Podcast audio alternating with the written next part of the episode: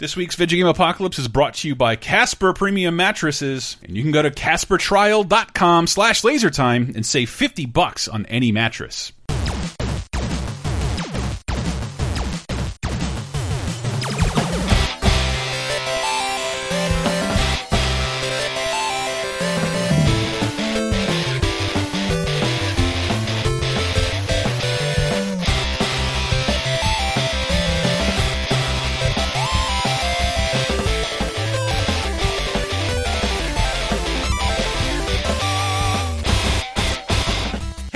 Everybody, and welcome to episode 301, the start of a new trilogy of Video Game Apocalypse. I am your host, Michael. Zombies coming up the hell right now, Raparez. Who else is here in the mystical, magical Tyler Wilde Memorial Studio of the airwaves with me? Chris, 10 more episodes until 311 Antista. Matthew, badly in need of a remake, Alan. And 311, never forget. Ah, 311 sucks balls. We've got a fun show, despite Matt's wrong opinion there, which I, I actually don't listen to enough 311 to make that judgment. that's, but not, that's not me. That's the kid from the concert that Dave heard. One time. oh, okay, I see. I see. It's it's a laser time thing. It's an in joke. Regardless, regardless, the government should investigate 311. it's an Eric Andre joke. Look what I did. Yes, yes. But it's a big week, obviously. We've just had a one two punch of the Resident Evil 2 remake and Kingdom Hearts 3, which have bizarrely reignited a rivalry that I think was created by MC Chris back in 2006. in his famous Resident Evil versus King Resident Evil 4 versus Kingdom Hearts 2 rant. Who is Roxas? I'm in Traverse Town for like 90 minutes. Like I can't do a good MC For a thousand years! I hope we solve this mystery. Oh, Something, something, You know, I Boba never Fett, get tired that- of the angry nerd character. It's so fun. obviously we we've been completely consumed by these games and we've got some other fun stuff to get to but this this week's top 5 is of course inspired by Kingdom Hearts 3 because what isn't more specifically it's inspired by something that Kingdom Hearts 2 did rather infamously the prologue you weren't playing as Sora you were playing as who Roxas. Roxas! Roxas. Roxas Who the hell's Roxas? he's a guy who just wants to save up some money to go to the beach with his friends yeah, pretty much. Yeah, like like that part of Kingdom Hearts always feels like the Japanese Charlie Brown. Like, where the fuck did all these parentless children come from? Look, they're there to build a new morose? mythology, okay? They have a weird rivalry with Safer from Final Fantasy VIII, who's also a teenager. See, oh, I don't know. Did they get rid of all the Final Fantasy characters in the new one? I can't wait to talk about Kingdom Hearts three. When do we get to do that? I believe you're referring to the nobodies. Uh, um, I want to say Zack is still in there. I could be wrong. But uh, yes, our, our top five this week focuses on games that let you play as a completely different character in the prologue before you got to the actual hero and the actual meat of the story. In pulling these together, I tried to just make it like the most memorable ones, the ones that left some sort of impression. I have a feeling. Are we going to talk about Janet Lee and Psycho? Uh, we could, yes. there's- that kind of began the trend, didn't it? The, the whole decoy protagonist thing. Did uh, it, it, it was brought back with uh, Kevin Dillon in the remake of The Blob. Did he get? What? oh, No, it's all that right. movie. They killed the protagonist like halfway through. That's rules. right. He gets eaten pretty early on. Actually, that that there's a ground rule. I was wondering. There was a couple examples I thought of, Mike, where it was like pretty late in the game Mm-hmm. that this happens. And so, do we have any rules here where it just it has to be prologue only? Or Yeah, only it a should few just be like first first few hours, maybe a tutorial to get you used to the controls, and then they disappear or are killed off or whatever. Oh yeah, yeah. Hot take uh, or no advice for game developers: never do this. it's the worst. Never ever do this. I don't. I don't know. I think some of the examples I pulled together are pretty good. You know, I think I saw one of the examples, and it is inarguably fun. Okay, I take it back. Right. Rarely do this. Yes. Hmm. Only do it if it's really good. Like, you know, how Mario seems to be the protagonist of Super Mario Brothers 2, but really it's about Princess Toadstool because who in their right mind wouldn't play as Princess Toadstool? Dude, you can skirt through level four so fast. Exactly. You're the Mario brother. I was per- personally a Toad guy. Dude, you know how fast he is? That guy is fast. Hmm. Quicker picker upper too. That's right. Hit a lot true. of coins that way. And that voice. Boy, those dulcet tones, huh? Ha! I look like Trump's dick. Oh boy, Ah, that was only a few months ago, wasn't it? ah, hard to believe. It Feels feels like like, 20 years. Did you did you know Super Mario Brothers two is actually a reskin of uh, Robotech episode? Yes, Toad is actually Lynn Minmay. That's Ah, Lin Min yes, Mei. yes, yeah. Yeah, Mario is Rick Hunter. It's it's all there, right in front. of You You just have to be paying attention. Yes. And yeah, and Luigi, he's a Zentraedi. He's a uh-huh. Zentraedi warrior Yeah, of all he's, things. he's, he's slightly bigger than all the others, which Slightly bigger. means he's about, if you translated the video game dimensions to real world dimensions, it'd be roughly 20 feet. Absolutely. Yes. Absolutely. Not mm-hmm. ready to get that specific. It's like uh, action figure. Remember how the action figures were like slightly less than ha- twice the size of the, uh, the humans? I'm just very proud of all of us for mm-hmm. sticking with Robotech and no one saying Macross because that's some horseshit right there, right? Mm. It's Yeah, Robotech. I wanted to enrage people. we, we um, saw the Robotech. I, m- I mean, you know, past Macross Plus, that series just kind of loses all coherency. So Okay, now I wish I was dead. Wait, wait, an anime loses coherency? I know, What? right? Uh, what were we saying about Kingdom Hearts? Ah. oh wait, Hey, hey. All right. Well, it's going to be a fun show, and we'll start to get into it right after this. It's 2019, people, and you should resolve to sleep better. Yes, you spend a third of your life sleeping, so you should be comfy. That's why we're sponsored today by Casper Mattress, the ultra comfy, hyper affordable, hassle free mattress. And you will not believe how little they cost and how easy it is to ship to you for free. Better still, you can get $50 towards any new mattress by visiting CasperTrial.com slash lasertime. Rest assured, seriously. Uh, the experts at Casper worked tirelessly to make, make a quality sleep surface that cradles your natural geometry in all the right places. Plus, Casper offers affordable prices because Casper cuts out those middlemen and sells directly to you. Big box stores are going to want to sell you a mattress for thousands of dollars, but Casper starts at much less, around 500. They're offering two mattresses right now, the Wave and the Essential. The Wave features a patent-pending premium support system to mirror the natural shape of your body, whereas the Essential has a streamlined design at a price that won't keep you up at night. There's a reason Casper is the internet's favorite mattress because you can be sure of your purchase with Casper's 100-night risk-free trial. Sleep on it for 100 nights. Don't like it? They'll come get it, dispose of it, give you a full refund as if it never happened. And yes, shipping and returns are free to US and Canada. So once again, to get $50 towards any new mattress, visit CasperTrial.com slash lasertime. Would you like exclusive bonus podcast commentaries and more from the LaserTime crew? Then we strongly encourage you to support this show on patreon.com slash lasertime. It supports not only this show, but all the rest of the LaserTime network. You'll get commentaries, play games with the hosts, see exclusive videos first, and receive an uncut weekly ad-free podcast bonus time. Speaking of which, here's a quick taste. So, but we broke up. She was not pleased with it.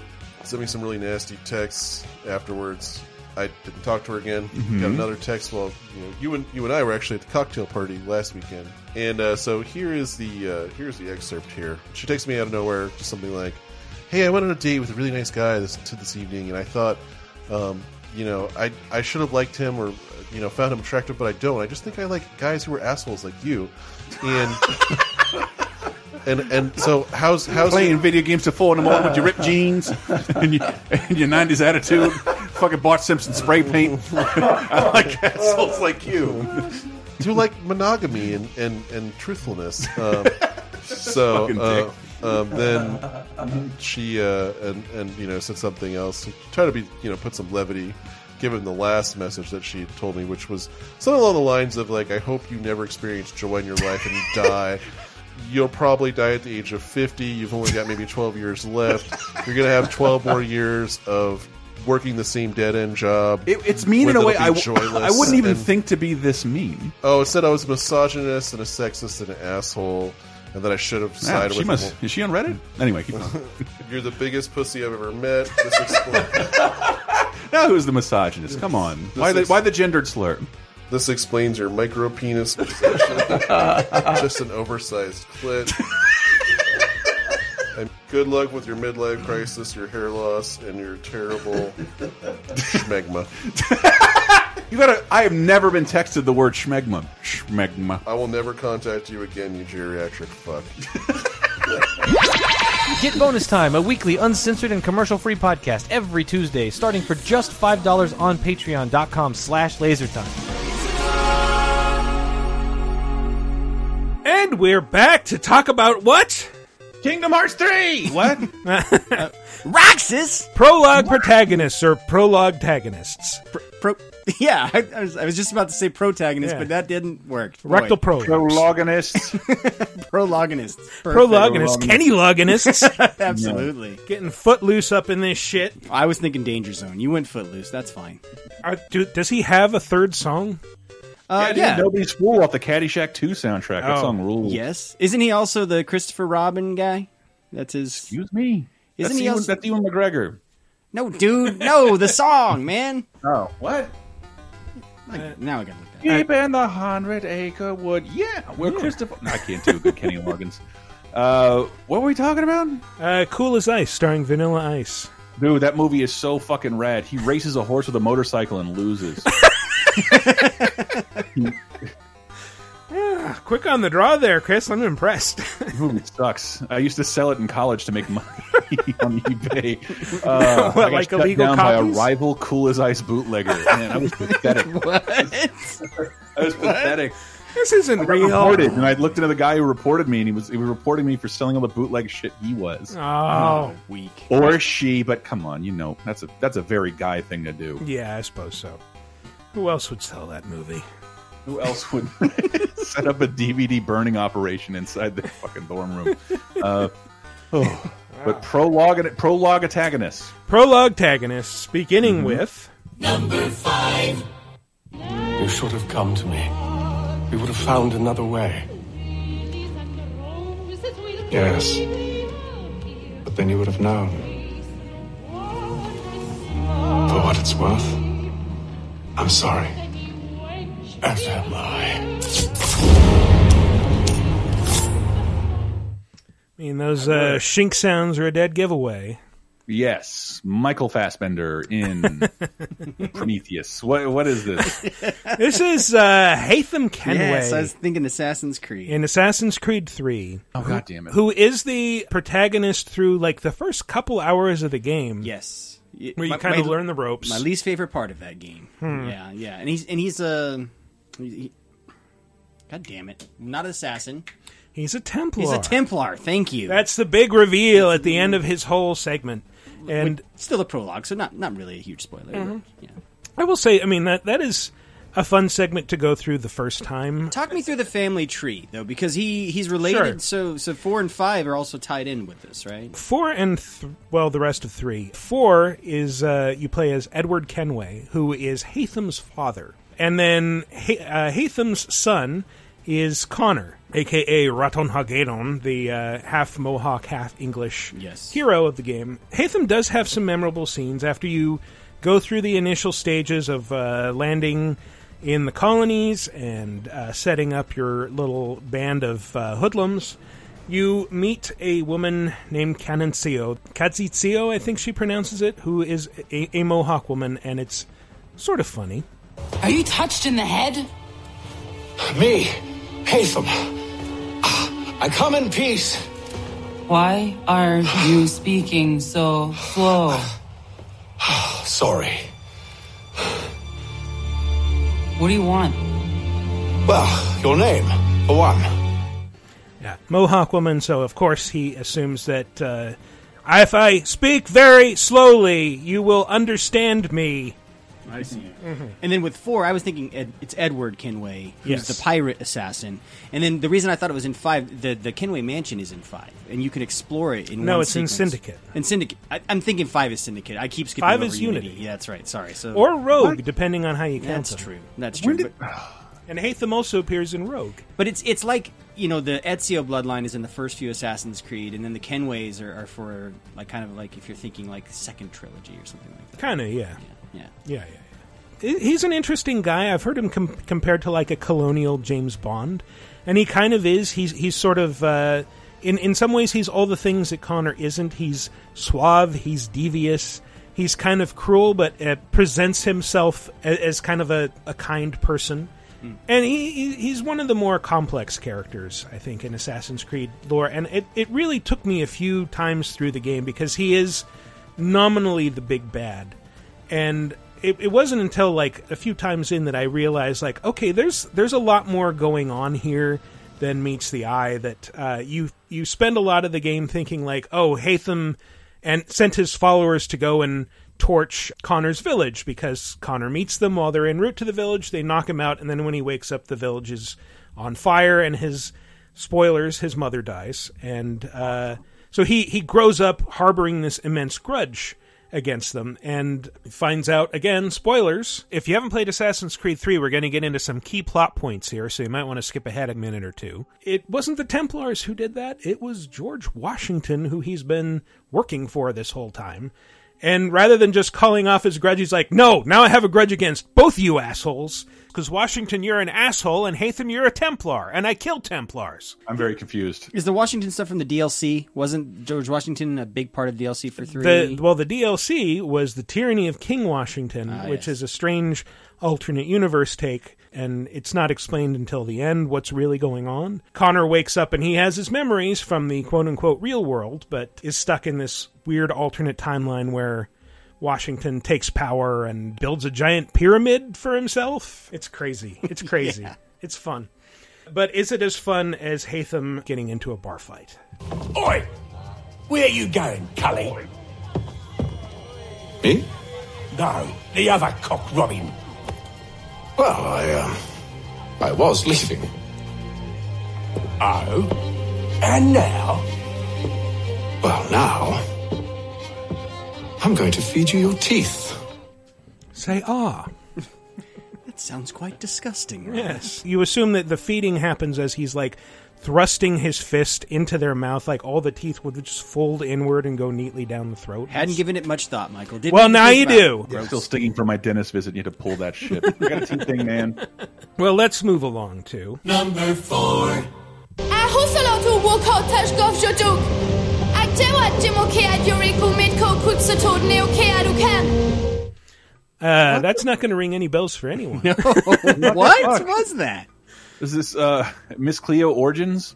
uh, you're close. This is the beginning of Star Fox Adventures, where you play as That's Crystal. That's right. It's not Lylat speak. It's whatever Crystal.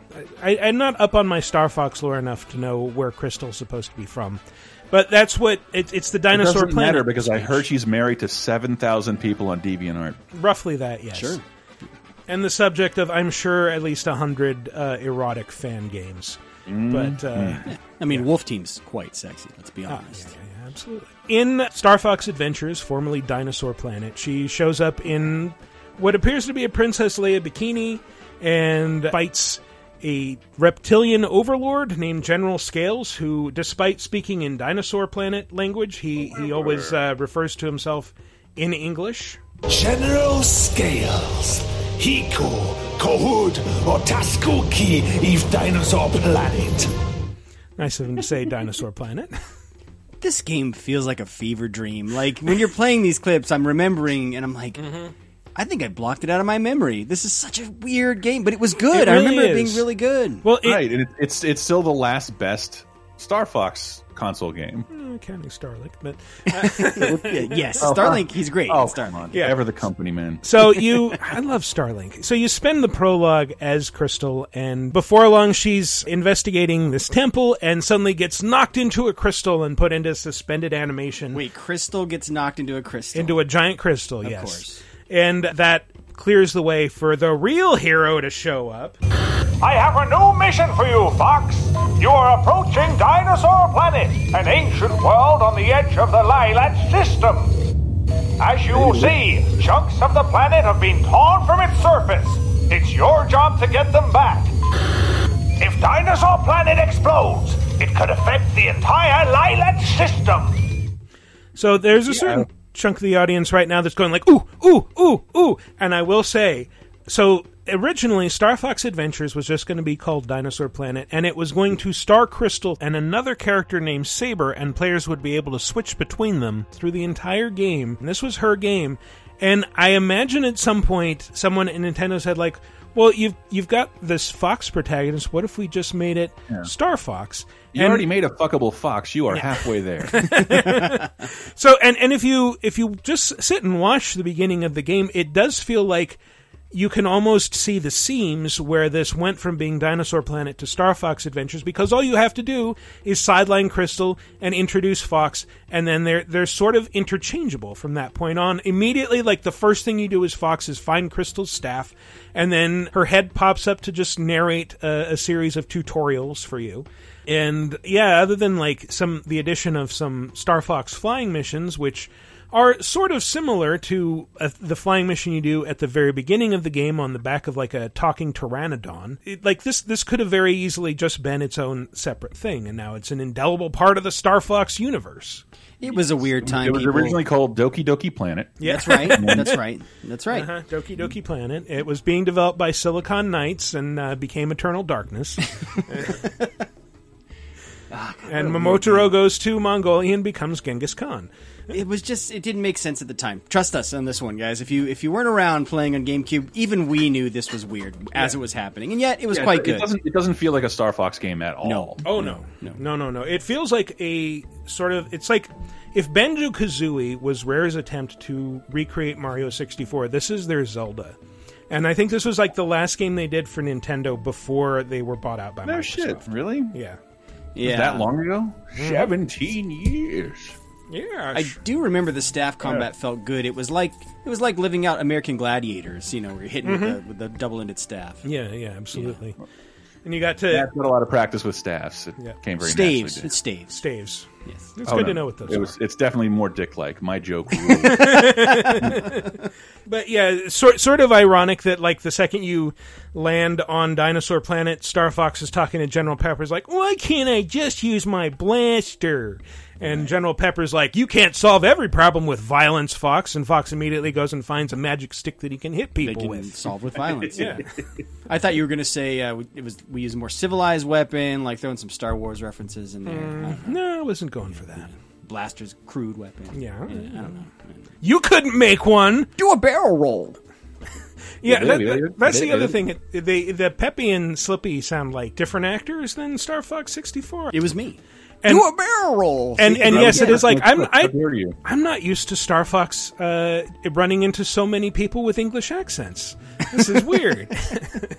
Yet very typical for a rare game. yes, extremely. It's kind Mm-hmm. of their thing. I think Um, if this game taught me anything, it's that Star Fox. The great thing about the earlier Star Fox games is they were no longer than an hour or two each. This game, Yeah, they were was, straight up uh, arcade games. This game was very long, and That's what I remember. Like I couldn't finish this, and like I really tried. yes, yeah, yeah, it was a lengthy one, but it did look really good. it I'll looked great. The dinosaurs looked really good. I do Mhm. remember that. And even, even watching it now, like this still looks really good. It just looks kind of low res, but like Right. the the work that they did with the polygons, it's like this looked incredible. Like th- this was like a, a graphics powerhouse on GameCube. Yeah. Yeah. the fur, the fur looked good. Mm-hmm. The early tress effects with fox fur. Why not? Yeah, absolutely. But is it as good as number three? Uh, hint: It's not. Dark Lord! Whatever you want, you won't find it here! You cannot disguise yourself from me, Jedi. Turn back! No, he's Gandalf! Darth Vader. I'm so excited. Uh, Sir Ian McKellen himself there. Um, now this is uh, you guys know which game this is. I do. Is this one of the Force Unleashed games? It is Star the Wars Tufa. Yeah, Tufa or Star Wars FU. Um, at the beginning of Star Wars: The Force Unleashed, you play as Vader, uh, rather famously in that first level, and it is probably the most powerful you feel throughout that game, except for like that scene where you just suddenly are pulling down a star destroyer. Yes. And it's actually pretty bizarre because it, it it seems like it's starting like that Metroid abilities that like Mhm. I will eventually be this strong. No, you won't. No. You'll never be this strong. You'll never be able to cut through Wookiees like this. Yeah. which was very hurtful. That's well, they they do kind of give you that sensation again in uh, a DLC for Star Wars: The Force Unleashed two, where you go to get to go to Endor and you start throwing uh, Ewoks around all over the place, which I can tell you feels fucking great. Much better than killing Wookiees. and and yes, Darth Vader kills a lot of Wookiees. So it's just it's it's starting you off with this insane power trip where you get to be like you know, for all the horrible things he's done, the coolest badass in Star Wars. Sure. And uh, just stomp through everything, throwing Wookiees around, cutting through them like paper. And uh, then you get to, well, the point of the thing. Lord Vader, we were ambushed upon arrival, but I have the situation well in. I have no interest in your failures, Commander. I am here on a mission of my own. And that, by the way, is a really cool cutscene because you just see Vader's shuttle land, and there's like uh, pla- uh, blaster bolts and people dying all around him, stormtroopers falling down, and he just like marches straight forward, doesn't skip a beat, meets that officer, strangles him for no reason, then starts killing Wookiees. And the reason he's there is to hunt down a Jedi who's been in hiding among the Wookiees. But uh, even that Jedi is not his real target. I sense someone far more powerful nearby. Where is your master? The dark side has clouded your mind. You killed my master years ago. Then now you will share his fate.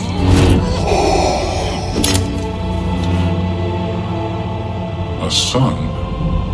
Run!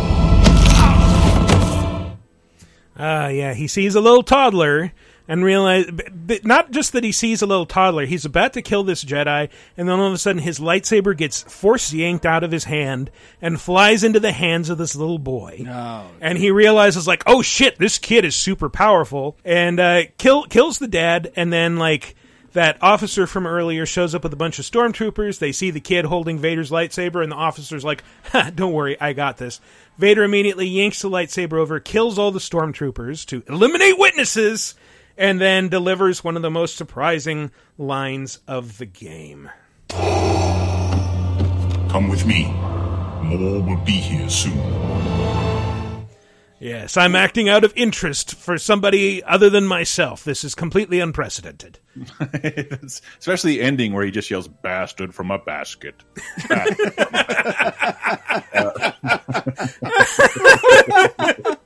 uh, I've abandoned my boy. I, I've abandoned my boy. You know, Another that just really made Luke feel a lot worse, right? Uh-huh, yeah, You know? yeah.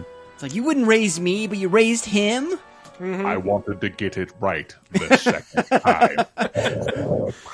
Well, then it kind of ties back to Assassin's Creed 3 because one of the, t- the No! plot lines in Assassin's no. Creed 3 is that Haytham has this biological son he doesn't really know about until the son becomes an adult, whereas uh, Charles Lee, who he meets as a young adult, kind of becomes the son he's never had, and also Quit trying the to game's make me enjoy Sons in Assassin's Creed. Never. Now I know why they rebooted Assassin's Creed. They See? never did. Origins. It's not a reboot. It's it plays completely differently. Eh. It's the Only Dark in Souls of of Assassin's Creed. Oh, hush. All right, break, break it up. Break it up. Star Wars. Star Wars. Star Wars. Oh yeah, yeah. Star Yes. Wars will keep people from fighting, surely. Break, break it up. Yeah, but I, no, I no. I just, I just like it. Like just thinking about this, and it, it is a cool moment. I can't imagine it holds up very well because I, I can't imagine they. It's a little. Everything's a little floaty with Vader, Mhm. but you know, it's it's not like they spent the bulk of their development time on this opening level. Yeah. What But are you on, like- insinuating? There's nothing floaty about me. It is you fucking disco samurai space bastard. fucking like, like I think we can all agree It's the cape, Like- isn't it?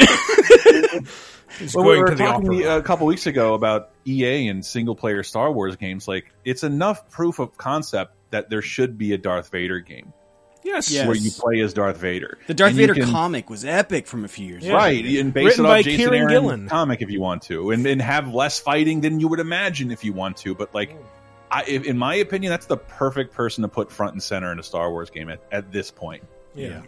a And- canonical like uh like nothing in the movie uh yeah between what between four and five like let me play as vader like hassling jabba the hutt give me some telltale style scenes Mhm. And I, I think the storytelling. I'm, I'm going to get a little spoilery here on this now ancient game. It, probably it's uh, retconned anyway, right? yeah, After- it's it's no, no but you know, longer- somebody might come to it and, and want some surprises. So you know, skip It's ahead a few minutes if that's you. it's well, it's not terrible. The game is okay. Game's- yeah, but it's the, totally the fine. storytelling is really good because it knows that you as the audience like if you grew up with Star Wars, deep down you kind of want to sympathize with Vader. Like even though he's a badass, like you know there's still good in him. He's he's really Anakin deep down.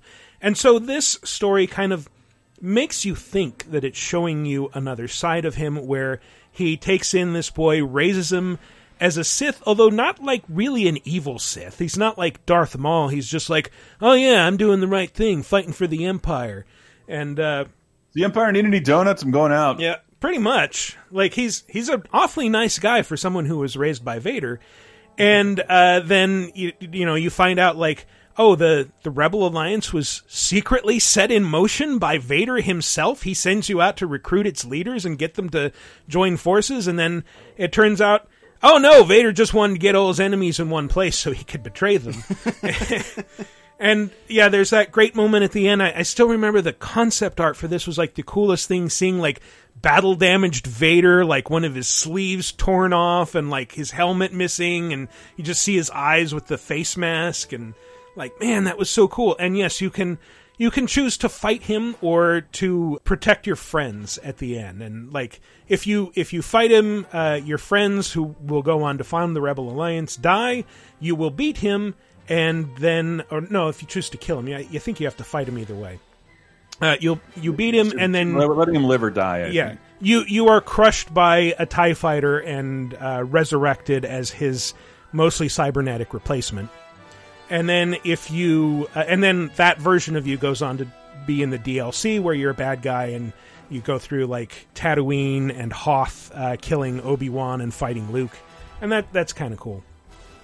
Or uh, you you you end up dying and and your friends escape and uh, then you somehow get brought back in the sequel as a clone, but not an evil clone, just a clone.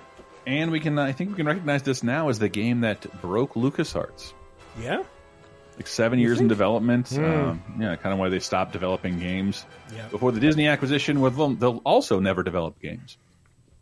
Oh, so sad. It is a little sad. Yeah, this is the topper on, on LucasArts' career, which is storied and wonderful. hmm absolutely. Well, you know, the future's a big place. Never say never. I gotta say, so the, that voice of Vader, that wasn't James Earl Jones. I think we could all hear No, that. it was, that was Chad Vader, wasn't it? Uh, but I and now I know why. I'm looking at the IMDb page for this game. They wasted all their VO budget on Jimmy Smits. They did get Jimmy. Jimmy Smits. That's all you need. yeah.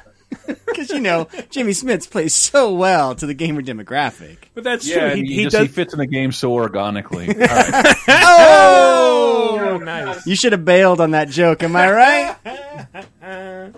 Nice, nice, nice. But yeah, I, I seem to remember like, well, the, the guy who did like a bunch of video shorts in like the early 2000s as Chad Vader was like managing a grocery store. Uh, he he got picked up by Right. LucasArts because he did such a great Vader impression. They're like, we need to use that guy as a sound alike. Ah, and they did, didn't they, for something? Yeah, for several things. It might have been this. It might have been some stuff beforehand. I don't know. Didn't I remember seeing something like that with Telltale with Back to the Future, where it was just like a guy maybe on the dev team who sounded like Marty McFly, and they're like, "Oh, Could you're be, gonna stand in." Eh, Oh, duh. yeah, maybe I'm totally making that up. Maybe it was Chris. Maybe it was me. Oh God! quick, I fucked my sister, my mother. Uh, I'm not sure I like this, uh, Rick. I mean, Doc. why would you tempt me with such a hot mom, dog? Why do we exclusively yell at one another? Oh God! I don't know. It's it's the '80s. It's like silent movies. They're just very theatrical. No, Anyway, you know what? As we emerge, uh, as we emerge out of '80s nostalgia, Back to the Future has a comfortably non-toxic fan base. It's something I This take is true. great delight in disappearing into nowadays. Hmm. You fucked up Ghostbusters internet. You fucked it up. how long do you think till we get a reboot, Of uh, as opposed to a sequel of Back to the Future? Uh, I don't know. I don't think you. I don't think you should do that. Anything that was impressive about it won't work in CG. Hmm. I don't know. I don't know. I I don't know. Like, what is the what is the last really cool time travel movie you can think of?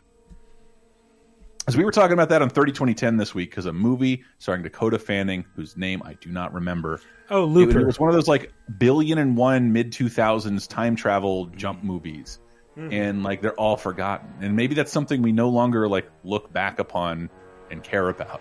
The ability Yeah. to go back and change the past or uh, visit the future. No, Looper, I think, is the last really cool time travel movie. That was so fucking awesome. God, Mhm. Looper was good. Everyone's wrong about Last Jedi. Suck a dick.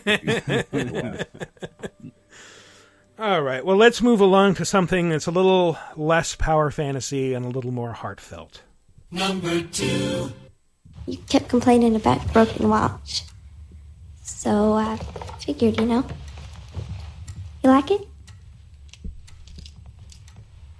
Oh, honey, this is it's nice, but I I think it's stuck. It's not. What? No, no, no, no. Oh, ha ha. Where did you get the money for this? Drugs. I sell hardcore drugs. Oh, good. You started helping out with the mortgage then. Yeah, you wish. I saw that glimmer of recognition from mm. Matt. No, I just got really, really sad.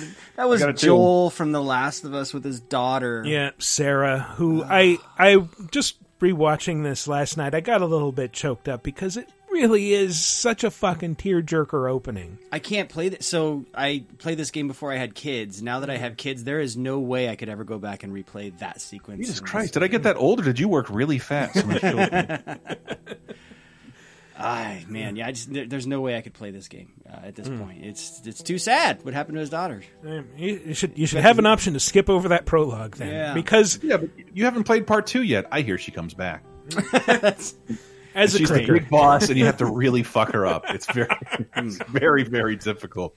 She- she's still a, a waifish little nine year old or however it is, old it is she's supposed to be. Actually, a pretty good scene in Resident Evil 2 along those lines. Well, we can get to that in the next segment. Mhm. But I, I thought, like, when I first played this, like, this left me with my jaw hanging open. Because not only is it a tearjerker, but seeing the apocalypse happen in real time, going from in the space of one night, normality to insanity, through the eyes of the little girl who's helpless and just is kind of pulled along by the adults around her, is a super effective way of introducing you to this world and kind of making you feel the that horror immediately. It starts off pretty slow with that, you know, cute little exchange. She's giving uh, her dad a, a watch for his birthday. And uh, then she wakes up around 2:30 a.m. Her dad is not in the house, and so you're kind of roaming around with this sense of dread, waiting for something to jump out at you. All of a sudden, Joel runs in through an open sliding glass door. There you are. Sarah, are you okay? Yeah? Does anyone come in here? No, who would come in here? Don't go near the doors. Just, just stand back there. Dad, you're kind of freaking me out. What's going on? It's the Coopers. So many ride with them. I, I kind of sick. The kind of sick that comes and slams up against a closed sliding glass door. Like, yeah. like a dumb bird. hmm Yeah, I and just remember that moment because you didn't know who Joel was. You didn't know that you know you'd be Mhm. playing as him eventually. I mean, Um, you did if you were paying attention to previews, Matt. yeah, well, but Well, when, when you when you I- I bring it up, it reminds me of one of my favorite movie oh, movie openings ever, uh, Dawn of the Dead, the remake. Yeah, which is just like the beginning of the apocalypse through one person as the world Mhm. like very very quickly goes to shit. Yep. Yeah. That's what this is.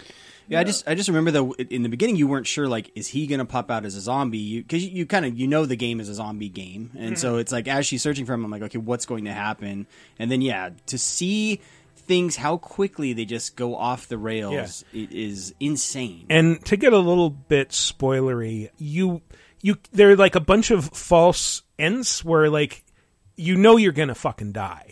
Like it's just a matter of time. So it's that that whole sequence feels like dangling your feet over a shark tank. You're just waiting for the shark to jump and bite. And yeah, there there are a bunch of scenes where you have like near misses. There's a bit where your car suddenly gets hit from the side and it, the screen goes black, and then you wake up and uh, suddenly you're in control of uh, Joel and you're smashing your way out of the car and uh, grabbing Sarah, and then you're you're running around carrying her, and uh, shit is just going to hell everywhere. Joel, watch out! Keep your eyes closed, honey. Oh my! Keep running! Those people are on fire. Don't look, Sarah. But it's it's. I mean, you realize why they had to do it because they really are Mhm. trying to show you that this is why Joel is the way he is. Yeah. and so it's Well, super. they're effective. giving you a reason to care about. Well, both of them right off the bat. Right. Yeah. But I, you, you say you knew she was going to die. I don't think I knew that. You know, even though I'd sort of been following the game, I thought, mm-hmm. well, maybe you know she might make it through all this, and who knows what happens to him in the future? Because you do know it's a post-apocalyptic game. There's so know? much foreshadowing that something horrible is about to happen to this child. Like this is no place for a child. Right. And and yeah, it's just Well, it talks, but it fits into you know we've done episodes about like kids in peril, and so that is such Yeah. a rare thing in media to actually see a kid die, Mhm. and so you're like, ah, there's no way she's going to make it through. She's got to make it out of this, Mhm. and then I think that's why, to me personally, it was so impactful. Like when it actually happened, you're like, holy shit, and you're seeing it in front of you, and you, you had just played as this person, uh, and then yeah, then you're like, okay, yeah, this is why Joel is. He's just this hardened, you know, empty husk of a man uh, Mhm. years later. Yeah, and I mean it does it does give you a reason like he, he when he's he it doesn't just introduce him as this hardened badass that you have to eventually grow to care about. It gives you you immediately pity him. Yes. It's it's sort of like if you knew that Kratos right off the bat was a, a broken man because he'd been forced to kill his own wife and daughter. Um, but this is, this is obviously a bit different, and yet so much the same. Right, right. Hmm. It sort of reminds me of, of RDR2. This isn't too spoiler, but there's there's a person who eventually joins your gang, and there's Mhm. one line where she's His name is Jack Marston, and you take him fishing, and it's a it's a bookend to something that happens much later. No, no, um, Sadie. I'm talking about Sadie. Yeah, I know. Well, there's there's a line with Sadie where it basically um, it's it's along the lines of, "Hey, I'm not really a human being anyway. I'm like the ghost. I've Yeah, been like just the ghost. ghosts." We're ghosts of human beings. Yeah. Yeah. and so and that's very much Joel, right? He's Mm-hmm. just like, yeah. My body, the heart might be beating and stuff, but I'm I don't want to be here. I, I'm I'm done. Yeah, I'm know? basically suicidal. I don't give a shit. I've somehow managed to survive this long as just one of the the asshole scavengers that you keep killing over and over again throughout the game. Yep. Well, I guess that brings us finally to This is Snake. Do you read me, Otacon? Loud and clear, Snake. Kept you waiting, huh? Ooh, reeled you in like a fish. didn't we? Didn't we? Did we talk about this recently? we did. but s- I, you can't talk about people you only play as in the prologue without talking about Solid Snake in Metal Gear Solid 2, the ultimate fucking fake out circa 2001. Not only was he just the prologue protagonist, the prologue antagonist, but the game, the, all the marketing led you to think that it was a, a game about Solid Snake. That entire demo was just him on board that tanker, and guess what? That just turned out to be the first hour or two of the game. It but That, but that I think is the biggest, like the reason why this is one of the biggest fuck yous ever is that the demo Mhm. came out. So it wasn't just that people thought something; they played something for Mhm. months. Mhm. Yes. and we had the expectation that I'd be playing the rest of this game as Solid Snake, and we're told to pound sand, eat a dick, enjoy riding. Uh, like you know, almost immediately, it felt like it was fat. I, I don't know. Maybe I played the demo so much I knew how to get through the through the official game, the final game that quickly. But Mhm. like, man, it was so fucking weird. Yeah, it's it's the, the biggest swerve in video game history still to this Yeah. day. You know, because like all the marketing and everything, it's like Snake. Snake was all over everything. We didn't know who Raiden was. No one cared about Raiden. Oh, you think it's a bigger swerve than the fourth Sword Quest not coming out and nobody winning that prize? Yes, just because bringing I'm it not back to ancient. ancient. Yeah.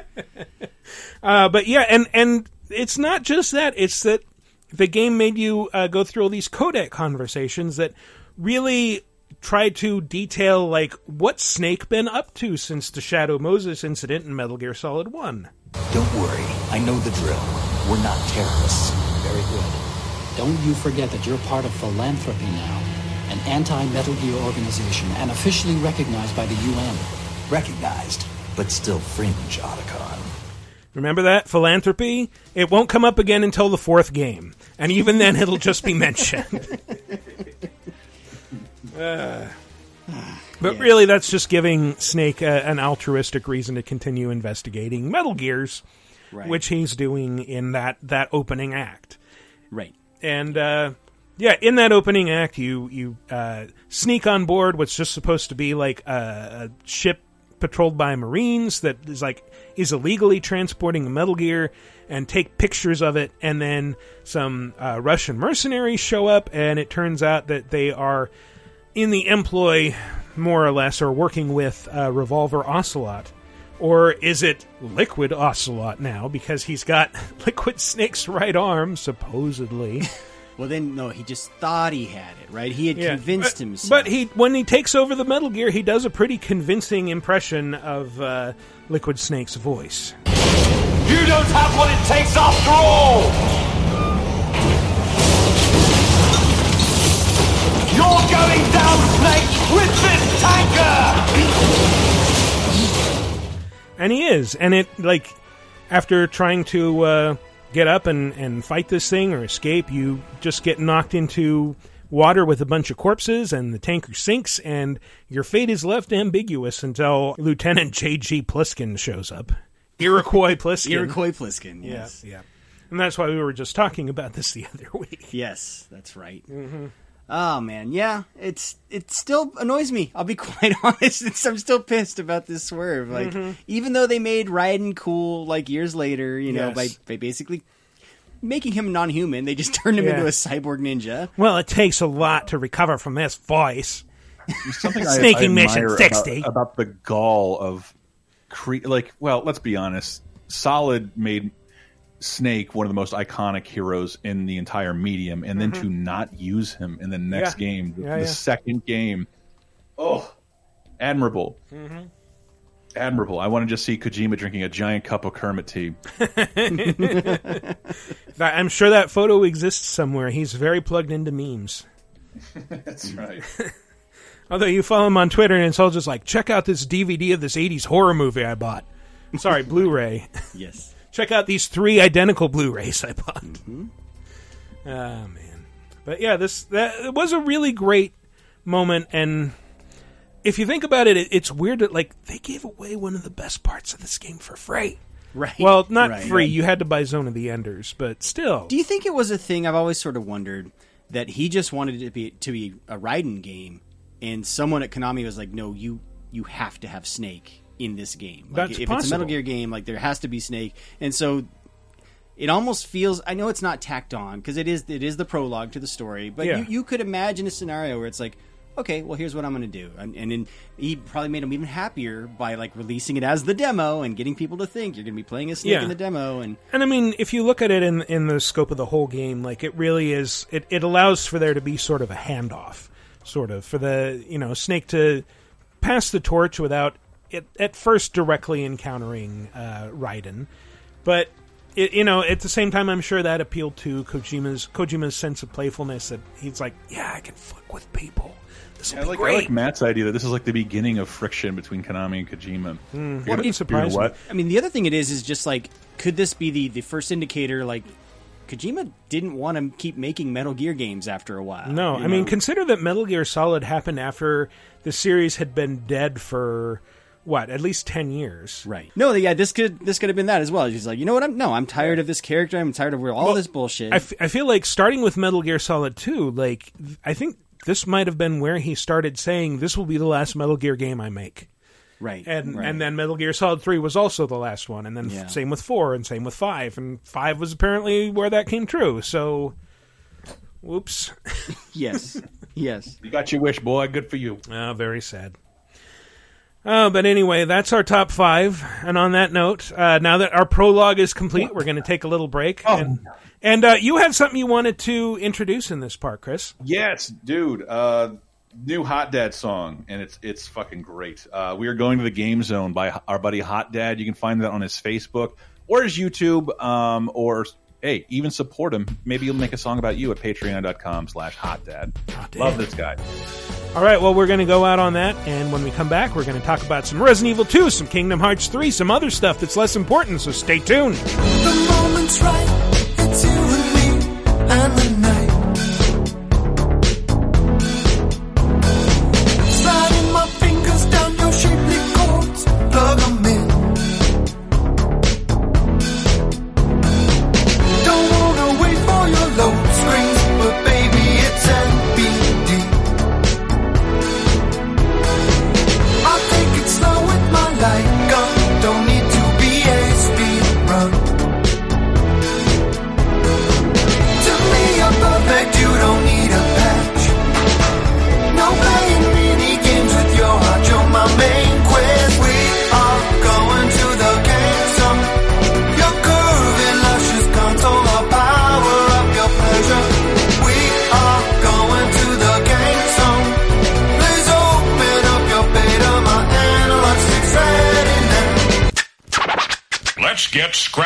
Is the world of today getting you down? Well, then why not check in on some of the good stuff that happened this week in movies, TV, games, and more 30, 20, and 10 years ago this very week with our show 30, 20, 10. Here's a clip from 1999. uh, the video games of January 25th to 31st. There's a, a big one, but only big in that it hits the PS1. That is Marvel Superheroes versus Street Fighter. Remember, we started with X Men versus Street Fighter. Love that image of Cyclops shaking hands with Ryu. Uh, and we graduated to Marvel Superheroes versus Street Fighter. We have still not arrived at Marvel versus Capcom. Debut of one of my favorite sprites ever. Spider-Man, just one of his idle animations, just screams, you know, a Spider-Man catchphrase like, uh, Uh-huh. what would he say? Watch out for my web. Sure, he could say that. Diana, what what's, what might Spider-Man say? Someone call for a web slinger? He could say that. Instead, he just yells, "Do your job!" and there's, and there, there, there- I don't know where it comes from. It always makes me laugh when I see it. Jump into the past with 30 2010 every Thursday on lasertimepodcast.com or iTunes, Spotify, Stitcher, or wherever you get your podcasts. Five, four, And welcome back to our final segment where we will waste no time, no time whatsoever. I say none, no time. We will waste none of it. Just like Kingdom Hearts, we won't ever waste No, time. We will not have We a 30 keep- minute discussion. We're not going to make people wait. No. 13 years. where we we flex our muscles and uh, flap I'm around our flexing right arms now. and I'm flexing. Yep, yep, yep. Guys, let me face, let me face, let me face my fears. Let me face, let me face. What? Can we talk about Kingdom Hearts 3 now? You can face them in the. Ah, fuck. Oh, wait, there it is. The right one. Fucking Kingdom Hearts 3 is out at Ugh. last after 4,000 years. Mm-hmm.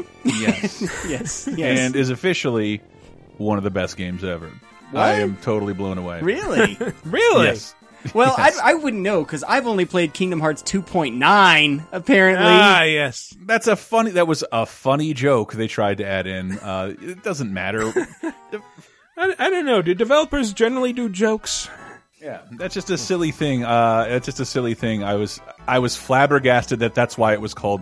That's why they released a product last year called 2.8 to make that joke. Ah, Wow. got it. Well, I, well, I thought it was just meaning that that's the prologue segment of the game, which is which is the Hercules level. Right, yeah, but yeah, how yeah, how the fuck would you tell the difference? Well, I think here's the thing. Well- Maybe I'm wrong, but I can sort of tell like the the Hercules level. I don't know if it was the first thing they were working on 13 years ago or whatever, but to me, that level feels like an upres PS2. Like it, it doesn't. I was I was seeing other people's footage of like the Toy Story levels and Tangled and all this stuff, Mhm. and that stuff looks amazing and beautiful. Well, that's that's that's one of the things I really want to compliment about it. In in that Hercules is kind of one of the last 2D animated properties to be represented in Kingdom Hearts 3 and That's it's kind of like waving goodbye to it. And then Hercules level is in like every fucking Kingdom Hearts. So I don't know Mm. if that makes it a prologue or not. Was was that the first level in the original Kingdom Hearts? Maybe our special guest can tell me. Well, Who? actually, it's the second level in the first Kingdom Hearts, but he, Ah, thank you. Going to going to Olympus has been a very important thing in the whole series. Hi, I'm T.L. Foster. I Thank heard you you, guys were talking us. about Kingdom Hearts. Yeah. yes. Damn right we are. I just Damn imagine we are. the the smell of it pulling you in like a pie Mm-hmm, in a cartoon. But but but yeah, like like like the Hercules level is the last. I, I know there's other 2D representations in there, but like once you get to Tangled, this is like it, you look inserted into the movie. Right. Yeah, It's Tangled very looks like very the movie. strange. It's insane. It's insane. And I was I was complaining about the lack of like uh you know the Disney's '90s Renaissance being represented in the game, but like it looks really really fucking cool. Like I have never seen I've never seen a game like match, and it doesn't help that like a lot of the voice actors are there too. But like I don't know, I thought once I got to the Tangled area, I thought that was so fucking dope. Well, I thought I thought the I thought the this, the Olympus stuff actually looked good for what it was. I just Me too. it looked it looked different because I think they were trying to stay with that kind of stylized way that Hercules looks. Hercules was a stylized movie, yeah. They- Like even the, Right. at the time, it had like thicker lines. It, it had a much more basic animated style. Yeah, and you don't go. Yeah. You never went to Olympus. You went to the Colosseum. So Mm. kind of Right. the idea is like the stuff that looks sort of bad is the stuff that looks like the Colosseum, the hum, the mortal area of uh, of Hercules. Once you go to Olympus, that shit is otherworldly and really pretty.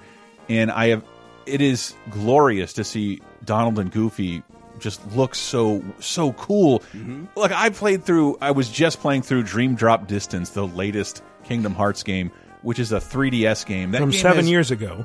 It's never ever appeared on anything better than PS2 graphics before, and seeing like, oh shit, this is. I, I- I don't know. I was expecting another upres, so I, I was sort of blown away by the way it looked. Hmm. Yeah. and, and and more than that, like the story is still dog shit. oh yeah, yeah. It's so stupid, but I don't. I'm here for it. I'm just really here. I, want to dive into it, but can I, I just do one thing real quick first? I want to apologize because I've given Kingdom Hearts a lot of shit Hmm. over the years because of the story. And if someone would have told me that I could have beaten a fucking mountain titan boss with the fucking Big Thunder Mountain train from Disneyland, I would have been on board. Why didn't you guys? I took a, a Main Street Electrical Parade pirate ship and I'm killing enemies with this. Is this has this been Kingdom Hearts the whole time? You guys No, didn't tell me never. it had Never- rides you've never had or attractions attractions. before. Okay, the attractions it's a are first, awesome. It's a console first for flow motion. But more more importantly to me, the story. The story is still dog shit. However, the writing, they got the memo on the story. It, it appears, and they worked that in a little bit, so it does make a little more sense. And the memory archive is actually a really good primer. I don't exactly understand what's going on. But basically, there are multiple versions of multiple characters. That's all you really need to know. Well, there's there's multiple versions of one big character, but that's about it. I just want to say one thing before we move along too far. Uh, I don't know why they included Phil if when it was very obvious they couldn't get Danny DeVito back. That was so awkward. He's just sitting on the back of the Yeah. of the Pegasus He- with with Meg. He keeps showing up and just smiling He's and nodding. Silent Phil. it's so Yeah. awkward. I'm glad I wasn't the only one who thought of that. It's it's so weird, but the but the but the writing in the game has graduated from middle school terrible to sophomore high It's- school it's, terrible. and the performance and the timing even it's it's timed like a like a PS2 JRPG like like they there's the pauses are too long between when they Too say long. things which which which sucks because like as a big big fan of especially Donald and Goofy shorts, they made their first stab at humor. They never really tried to make jokes before, or if they did, it was on a preschool level. Hmm. And like, holy shit! It seems like after 17 years, you have grasped who these characters are. You still have bad dialogue with pain pauses in between them that kills all comedy. You're a naive child, Sora. Only adults understand that following your heart can achieve your dreams. Yeah, but but now instead of like that fucking oh, just maudlin dialogue between Sora, Donald, and Goofy, it's jokes and they make fun of each other, Hmm. and it's fun. It's cool. Is it cool are any of the cinematics cool Yes, it is. If you had a character you love for thirty years and you got to play alongside them and joke around with them, they never really did that before. Right. And I don't know. Like I, I really, I really like the interplay between Sora and Donald here. Again, it is high school writing bad. Yeah. Anybody else on this podcast could have done a better job with that script. But uh, this is what we're getting, and it surpassed my expectations, as did most every other aspect of the game. And I'll be honest, I Yeah. mean, like I, I love the thing. It's it's, but I'm loving it in spite of the story and the and the cutscenes and all that stuff. Like I'm actually, for some reason, I, I started playing it yesterday, and I woke up this morning and I wanted to play it. Like the combat, it's very simplistic, but it's just fun. Like I just I just want to be playing it, and I want to see, even though it's a bad story, it's like I'm anxious to see where it goes. I, I think. I don't know what it is if I'm just like caught up in the zeitgeist of hey everyone's finally playing a thing that we've been waiting for 13 years. I don't know, but I'm I'm enjoying it and having a really good time. I'm as a Disney fan, just the Disney fan service stuff alone is enough for me just to stick around. And what I was commenting to Michael on though, what's weird, I was watching that recap and I would you know, I was like um, the Disney stuff doesn't play into this like the story at all. That that's all like the Final never did. Fantasy part of the story. There's there's there's like Mickey and Yen Sid, Mhm. and other than that, like yeah, Donald and Goofy are along for the ride, but they're they're not like main parts of the story. You know? No, they are. Well, like the that their kingdom, their world has some place in the story, whereas pretty much, pretty much you're going to little portals and going inside story story elements from other Disney films. The villains sometimes play a larger part, but like you can't. I mean, that's why the series is so stupid. You can't alt. Disney's not going to let you alter their characters or their stories. You're not going to be able to kill Aladdin for any fucking reason, or, or deviate from like a predestined path. That's why Square has created a series of dumb characters that look almost exactly alike uh, because that's the only thing they're allowed to make new. I, I am so confused. So is Ventus the same person as Roxas? Because they look. No, I can't tell He's the them same apart. person as Xehanort. No, Wait, so is Ventus, Ventus- Roxas's nobody? No, basic. Well, okay, no. Ventus is Ventus is a Keyblade master who hid his heart in Sora. So when Sora got killed in Kingdom Hearts One, it was his heart that got took taken. So that's why that's why Roxas looks like Ventus because Roxas is Ventus's nobody. Oh, he's and Ventus's Vanitas. I thought he was Sora's nobody. Well, so did No. he, but he didn't know that. That's right. So, Right. so because 'Cause Ventus Sora was being has two hearts. Because Ventus was being experimented on by Xehanort, and that's how he got Vanitas. And during the experiments, that's what's made his heart his heart weak, right? And t- wait, Why are we look- doing this? What is a heart? Okay. Is, Okay, the okay, heart's so not an we actual we- heart, right? It's like can't do this. man. We can't do this only because like Vanitas may be Sora from the future. We don't know. It's no, he's just The the, story's dark. not great. He's all the dark of when they tried It's- to split Ventus, right? He's just the dark right, side of but Ventus.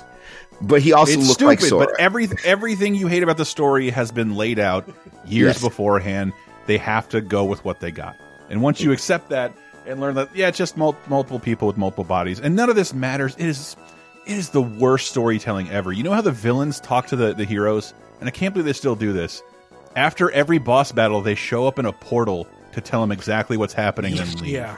Actually, Michael sent an Every article today that was like a six year old's opinion. Yeah, it was on the Game game. Informer. On Game Informer, Yeah. and and yeah, like that's the thing is the game. It's full of so many weird inconsistencies and so many plot holes of like. You have the bad guy there. Just go after him right now, Yeah. and yet they never do. And yeah, the six-year-old girl is like saying, "He's right there. Why don't you hit him with a Yeah, keyblade?" right? They, but they do sort of explain it because it says his powers have been stripped from him, so he's not Yeah, powerful enough to do it. Yeah, I, I honestly think this is just Nomura trolling people. I didn't think that until I got to the Toy Story world, where they just opened with the trailer to Final Fantasy Versus 13. Like it literally is just a trailer of Final Fantasy Versus 13.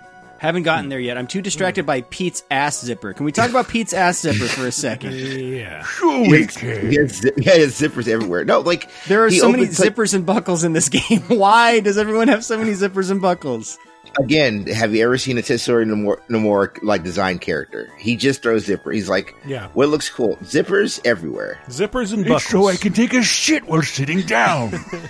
It's it's like he saw one Michael Jackson seeing music video from the '80s and said, "Ah, that's what I have to I do." I mean, look at Lulu from Final Fantasy X. Her out, her dress is nothing but buckles and zippers. And I'm telling you, that's what this dude has a hard on for.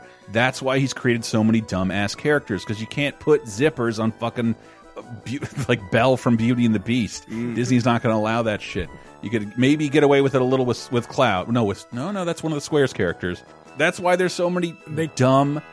Oh, Even redundant. Donald Duck's hat has like ten zippers what's, on it. What's up with yes? It's not a zipper; it's a tag. So here's how I'm thinking of the story, which is helping me enjoy the game. And tell me, guys, if this is an oversimplified summary. But basically, there's this old wizard dude who wants to bring about total darkness and the end of the world.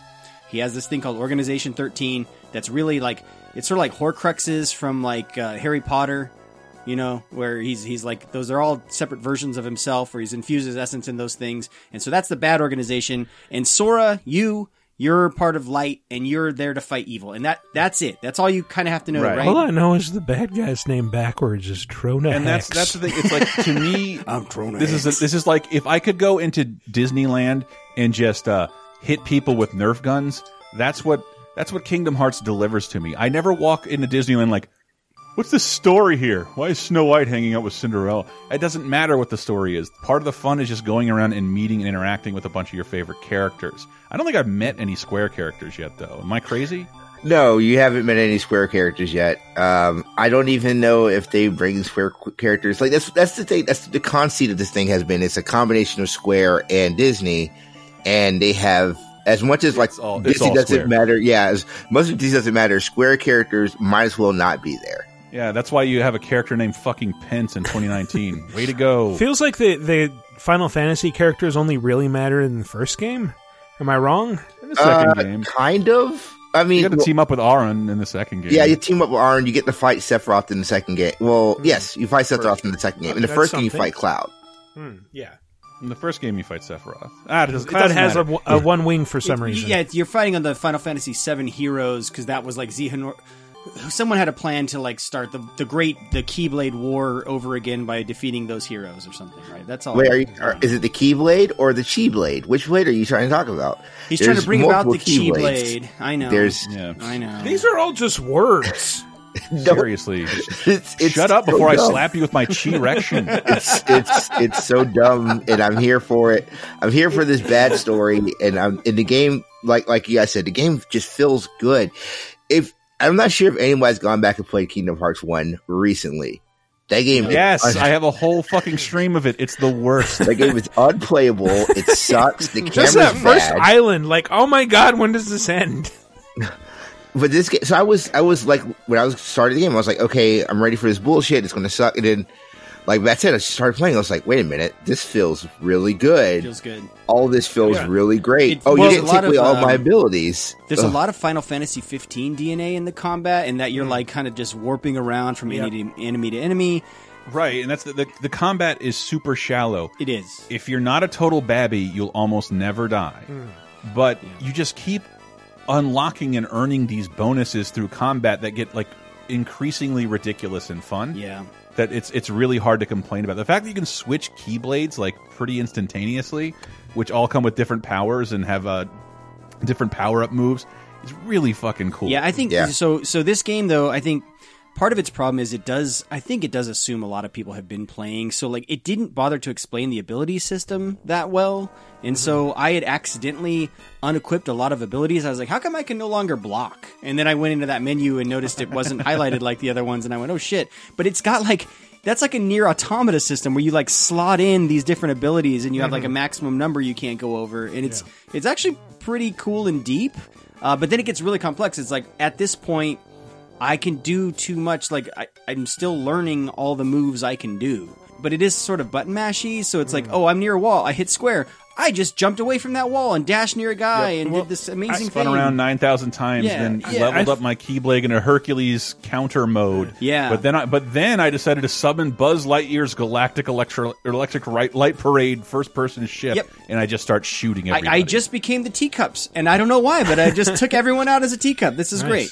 I thought it was kind of weird, like when you first start the game, like it just asks you to pick a bunch of things. It's like you're not giving me any What'd context for what these What'd you are. pick? I, I I actually looked that I think up. I think I went for balance and then warrior. Okay, so spirit. balance is about your your starting stats. That's all that is. Okay. Warrior gives you one extra combo uh, attack. Oh, okay. And so I went. Yeah, I, I just figured all, all I care about is hitting things with a stick. So, I went vi- uh, vitality. go warrior, baby. Vitality, Vitality warrior. Vitality gives you just That's a a little bit game more- title right there. Yes, it is. God. it gives you a little a bit million more dollar health. game title. It's like an SNES game title there. Vitality, Vitality Warrior. Warrior. Captain Novolin in Vitality Warrior. I, I went Vitality Warrior. Would you Would you go TL? Uh, I did. Uh, ma- I did the magic with the the strength. I think there's one where you do strength where it's like Mickey. Mickey's there. I went. So I went magic because the, the the odd thing is you told me like, oh, I just want to hit things with sticks. It's like, oh, magic is actually really key, especially if you know how to run those shortcuts. Like, Would you magic say it's can be really strong. Oh, oh, that's awful. It is not really Keyblade. That's no. Uh, what about you, Chris? Would you go? I've always found magic in Kingdom Hearts to be pretty fucking useless, so I I never. Yeah, Keyblade is where it's at. You went. You went. So you went Warrior. Yeah, I mean, because like uh, your magic, it's even with the shortcut, it's like not easy to access, and it does about the damage of like a stroke and a half of your Keyblade. and there's not many visual cues at least i wasn't seeing them like to tell you oh that was super effective like i'm guessing i'm fighting enemies with flames on them i'm like i should probably cast water magic matter. But it doesn't give me any kind of confirmation like oh this is going to be more powerful they, they have they have yeah. If you you may have unequipped scan, but scan will show you their health bar at the top right. You really if you land like where I'm at now, and I've only played a couple hours. If I land like seven successful hits, I can basically go Super Saiyan. yeah you transform and you have that stun attack uh, yeah it's pretty awesome Yeah, and I'm I'm I'm unhittable, so it's like it's totally I don't know. It does not matter to me at all. I've always been a I've always been a dumbass warrior person, but I again you've heard me come into this game with serious trepidation. I assumed I was going to hate it, and then I feel the total opposite. It's still you know it's still got some warts on it, but it's fucking beautiful, and ho- I hope it's the last game because if it is, it's, It's a great not. send off. He, he's he's openly said that there is DLC coming and there is more games coming. This is not the last game. I don't believe. In another 20 Yes. years. yeah, yeah, we won't be alive to see it. But that's fine. There's, there's no easier portable games where they can reuse assets and dump them on there. Uh, what are you going to make a bad like a bad Switch game? Yeah. A two point two? I, I have no idea. Three Like, point one. 3.5. Please don't talk about Kingdom Hearts Yes. 3 on Switch. Please. You're, you're going to set Let's see, Kingdom Hearts 3 and Persona 5 on Switch 2020. Watch. No, I mean, it's, it's, like I said, it's, it's really weird. I had no expectation whatsoever. I think, Chris, I even think, like, when I was in Tallahassee, I told you, I was like, this game's going to suck. Why would anybody buy it? And I, I'm addicted to playing this game now. So, I don't know why I like it. I couldn't tell you why I like it, but I'm I'm like it's amazing because you get to meet all these people that you love, and they all and like it's a, when you meet Little Chef. I'm not spoiling anything. It's been around for a while. I'm only bummed. I hope I get to hear Patton Oswalt's voice because. Oh, speaking of voices, have you met Scrooge yet? No. It really, really hurts. It really is hurts. it is it Scrooge from the reboot at least? Is it the former no, Doctor no, it's not David Tennant. It's it's somebody Ah. else. Like, but uh, Alan Young. uh, This is the first one I think he hasn't been around to voice Scrooge in. If he's not Scottish, So he's crap! Someone in between.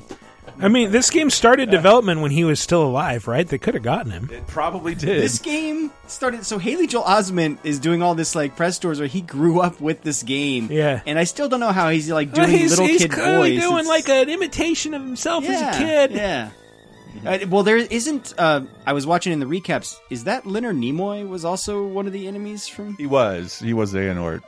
yeah, he, uh, he was the Nord. It is not Leon Nimoy anymore. So, Yeah, I haven't heard him It's talk yet. That's like, uh, uh, God damn it, the dude who was in um, the Transformers movie. His last Orson Welles. That's like Orson Welles Oh, being jeez. his last role being the Transformers. Oh, God, you're movie. right. well, I mean, like, not only that, I mean, Mickey, Mickey has died since the Mickey last died. Kingdom Mickey has died too. Yeah. I don't believe it. You can't kill Mickey. Only copyright can kill Mickey. Not only that, we have uh, in the game we also feature a character that looks like Johnny Depp and the voices of T.J. Miller and James Woods, America's Rose, James Woods. uh, a bunch of people you should steer clear of if you're trying to make something for everybody. Yeah. Man, do I not like James Woods, but he's, he's such a perfect Hades. His his voice acting is the best part of those scenes. It's yeah. really good. It's, uh, and and that and, and the animation on him was so good. I was looking, uh, but I was still pretty floored once I got to like, man, I cannot wait to play more of this game. Once you once you meet some of the Pixar characters and some of the more modern Disney characters, it just looks so great. can't wait. So big thumbs up, big VGA thumbs up, sort of all around for Yeah, Kingdom man, Hearts and, 3, and, huh? and it, I was surprised that it reviewed pretty well because it's like I know a lot of this love is is nostalgia and like uh, anticipation, but the reviewers seemed to match it with their scores, which was like a rough eight. I mean, it, it starts off kind of slow. Like I was joking that like I played it for like From Japan, and it's not Nintendo; Well, it'll always start but it slow. but it, it feels like like the PS2 games where it's like yeah I, I played it for 35 minutes uh, which is to say I played it for 5 minutes That's and because it watched started 30 minutes of development cutscenes PS2. it is a PS2 I'm sure game. it did Yeah, and that's that's what that's what's really funny about it because like uh, like when you a couple hours in the game, Chip and Dale give you a fucking phone, and it, Is it a it flip encourages phone? you like, oh, th this game this game predates cell Oh, phones. It's a Zach Morris Like- phone. It's just like this giant. development started in It's a gummy 1978 phone, and, and so what that reminded me of when these people start talking their boring darkness hearts bullshit, mm-hmm. I can pull up my phone now. It doesn't Well, hurt as much. I, I wanted to say, you know, even though it's it starts off that way, like very cutscene heavy, like it improves very quickly.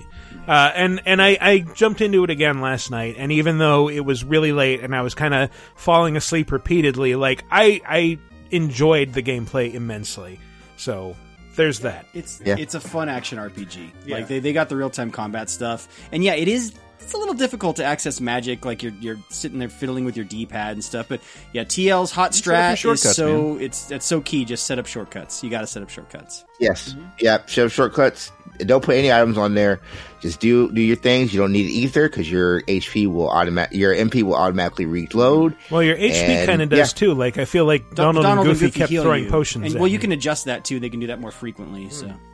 Yeah, and you have to make sure that they stay stocked. But like once you learn, once you have cure, there's no, you don't need anything ever again. It's just like oh, okay, I No, but, but Cure's like one of those only things with no invincible frames. So like if you're desperate and that awful sound is kicked in, and I haven't died like this yet in Kingdom Hearts, but I'm pretty sure it's going to happen again. it's really good, and it also doesn't take five hours to start. You start in Hercules after like okay, here's thirty minutes. Okay, we'll give you stuff. We'll let you go.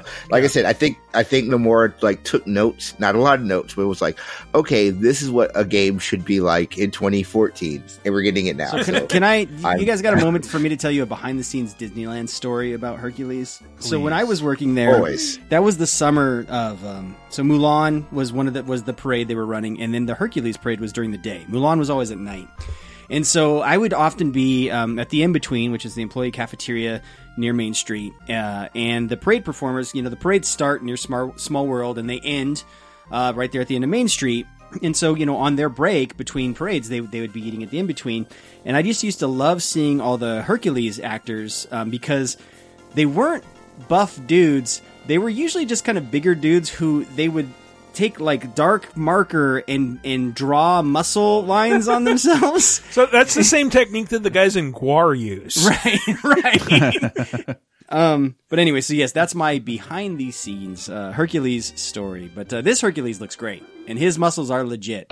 I know that because And he threw what, a statue. everybody? I know you're asking it. Yes, it's still fucking Tate Donovan.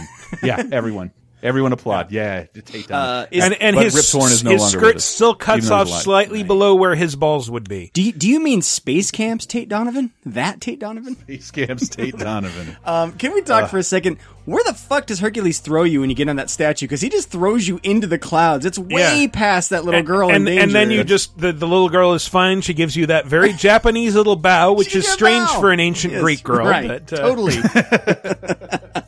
that whole that whole sequence was just a lot. I mean, Sora also leaves Hercules to die at one point. like this is, oh, this game is it's it's great. It's really I love stupid, it. man. It's really stupid, but you get you get what you asked for, man. Yes, this was this it's, was it's like you ever wonder why like uh, like Marvel vs. Capcom doesn't have a fucking story mode because it looked like this, That's true. and it did. That's true. yeah. All right. Well, um, are you guys done talking about Kingdom Hearts? You want to? Almost. All right. Yeah. yeah. I mean, yeah, we're I'm done today. All right. but talk to me in like two This weeks. this is like Oh, the little most bizarre game rivalry ever because, uh, like I said earlier, this feels like a resurrection of that MC Chris rant about Resident Evil 4 versus uh, Kingdom Hearts 2 because Resident Evil 2 remake just came out and it's fucking fantastic. Yeah. I saw someone use it. I think it was last year's popular meme of the the meme of the guy next to his girlfriend looking and then looking at the new girl. So so Mhm. Kingdom Hearts 3 is the new girl and then his girlfriend is Resident Evil 2 and I have to admit I sort of did that. I completely I abandoned Resident Evil 2 for Kingdom Hearts 3, but I only abandoned it because I I did something I haven't done in forever, which is just sat down over a weekend and absolutely consumed a game and made sure I Yes. beat I beat the two what I'd call like the main campaigns, which uh, The A and B campaign. A and B. I started with Leon because Mhm. you know got to go old school like that, Yes. and then I did the Claire B campaign. So I, I saw both sides of the story of this game. Well, but then you you you play it again using doing the Claire A campaign, Yeah. and she goes and does the things that Leon would do, and so it unfolds a little bit differently. Slightly. And then uh, the Leon B campaign is a little bit, and then you can be Tofu and, then, Mhm. and yeah. Hunk, And which I never did on the original. I'm very excited to do now. So yes, I I plan to play through all six campaigns. You do. And I'm, then there's I'm the- the- almost the way all, all the way through the Claire B campaign, and uh, and and I I love that that came back. I was I was really worried because I, th- I think that was one of the most interesting things about Resident Evil 2 was that they had not just the two separate campaigns for the character, but depending on who you decided to play as first, those two campaigns would be completely different. Yes. And yeah, so that that's back and that's great. Yeah, well, I was hearing someone say like they were like, well, I think it was Mike Williams, uh, former guest on this show. He was like, you know, what I really appreciated is like all in. This game only took like twelve to fifteen hours to beat. Yeah, And- and I think I, I did Leon's A quest in like uh seven and a half hours. That's the, thing first is, yeah, time. Leon took me eight, and I'm like, oh, Mike must have been referring to when you do both. But then Mhm. that second playthrough with Claire is much, it's much shorter because you you know you know the house or, or the the police station by that Mhm. time and the layout and where you need to go. Uh, if you remember like any of the save combinations and stuff, you can you can repurpose a lot of that stuff. So you will save a little bit of time. Um, but they are different enough where you you're you're seeing different Yeah. stories. Some of it though, you're like, wait, how is it that I need to fight the same boss twice in the same area? It doesn't really make sense if it's supposed to Mhm. be the events that are like happening in yeah, parallel. like they they mix it up a little bit more in the original. I felt that like this time around, like the the the A and the B campaigns feel very samey. Like if if you'll recall, Resident Evil Two, the original on PS One. Did not introduce the character of Mr. X or Tyrant until the B campaign. Can we talk? About, fuck Mr. X. We can talk about him because Tyrant. I I both love and hate this because I feel like in in Steve fucking hates Tyrant. Yes, in every horror game, especially Resident Evil games, there there comes a plateau when you are not surprised or afraid of anything that jumps out at you, and it's just about exploration. It's like you see a zombie, like yeah, fuck you, and you're not even looking Right. at it; you're just sort of shooting at it. Resident Uh, Evil becomes it. Eventually, they all become action games. Yes. And when that happens, when you, when not even, even before you start to hit that plateau, it introduces the tyrant, Mr. Boy, X. does it introduce him a- ever. An eight foot tall asshole with a fucking Boris Karloff ass mummy face Who and a enters, fedora. enters the world by lifting a helicopter out of Uh-huh. out of a hallway to say Yes. hello. And so he injects a new randomized element of terror because you could be anywhere doing anything, and it's like the fucking Scissor Man from Clock Tower, where all of a sudden you'll hear just like stomping around in the next room. And it's like, oh god, he's coming this way. Fuck! And, and you, You, just turn around and run. footsteps. I highly recommend you have to play this game with headphones on. Yes, you have to. You have to be able to tell where the sound is coming from in order to survive. Yeah. The one thing though, he is terrifying until you get him like in a room where you can just walk around a table or or, Or take until him in you realize that he won't ever come into safe rooms. He never comes into safe rooms. So yeah. I I spent a lot of time just cowering in the dark room, waiting for him to stomp around. It's like, okay, are those stompings upstairs or in the hallway next to me? I think they're upstairs. Okay, it's probably safe to run out Yeah. now. No, he, but he is he is terrifying because he's indestructible. And I I see all these videos of people like trying to shoot him. I'm like, why are you wasting your bullets? Yeah, Because that's and- another thing the yeah. game brought back is there's resource scarcity in this game. Like four was like you can kill everything. This is an Uh-huh. action You game. never feel like you have enough Yeah, ammo. you run out of bullets a lot in Resident Evil 2. Absolutely. Like just even friggin' pistol bullets become incredibly precious. Like, okay, I have three bullets left in my gun. I know that there are like four dogs in front of me. I, I can maybe shoot one of them just to stun it and run past. How dare you? Yeah. I always leave the dogs alone. I just run past them. They're already dead. Undead. uh, it's quite good. It's Yes. quite good. It's It's super good. It, it I've heard it described, and I actually agree with this. It feels like a modern 1998 game. Um, sort of, and it also feels like a modernized fusion of Resident Evil Four and Seven. It does. It. uh, yeah, I the guess- way I the guess I the inventory and the menus work, like that's straight out of RE7. Yeah, yeah. Uh, Did you play normal mode or hardcore, where you actually have like Just the- normal mode. I'm not yeah, a the typewriter tape. Like, come on, man. Yeah. Kids don't even know what typewriters are nowadays. No, they don't exist anymore. they stopped selling them like 30 years ago. Yeah.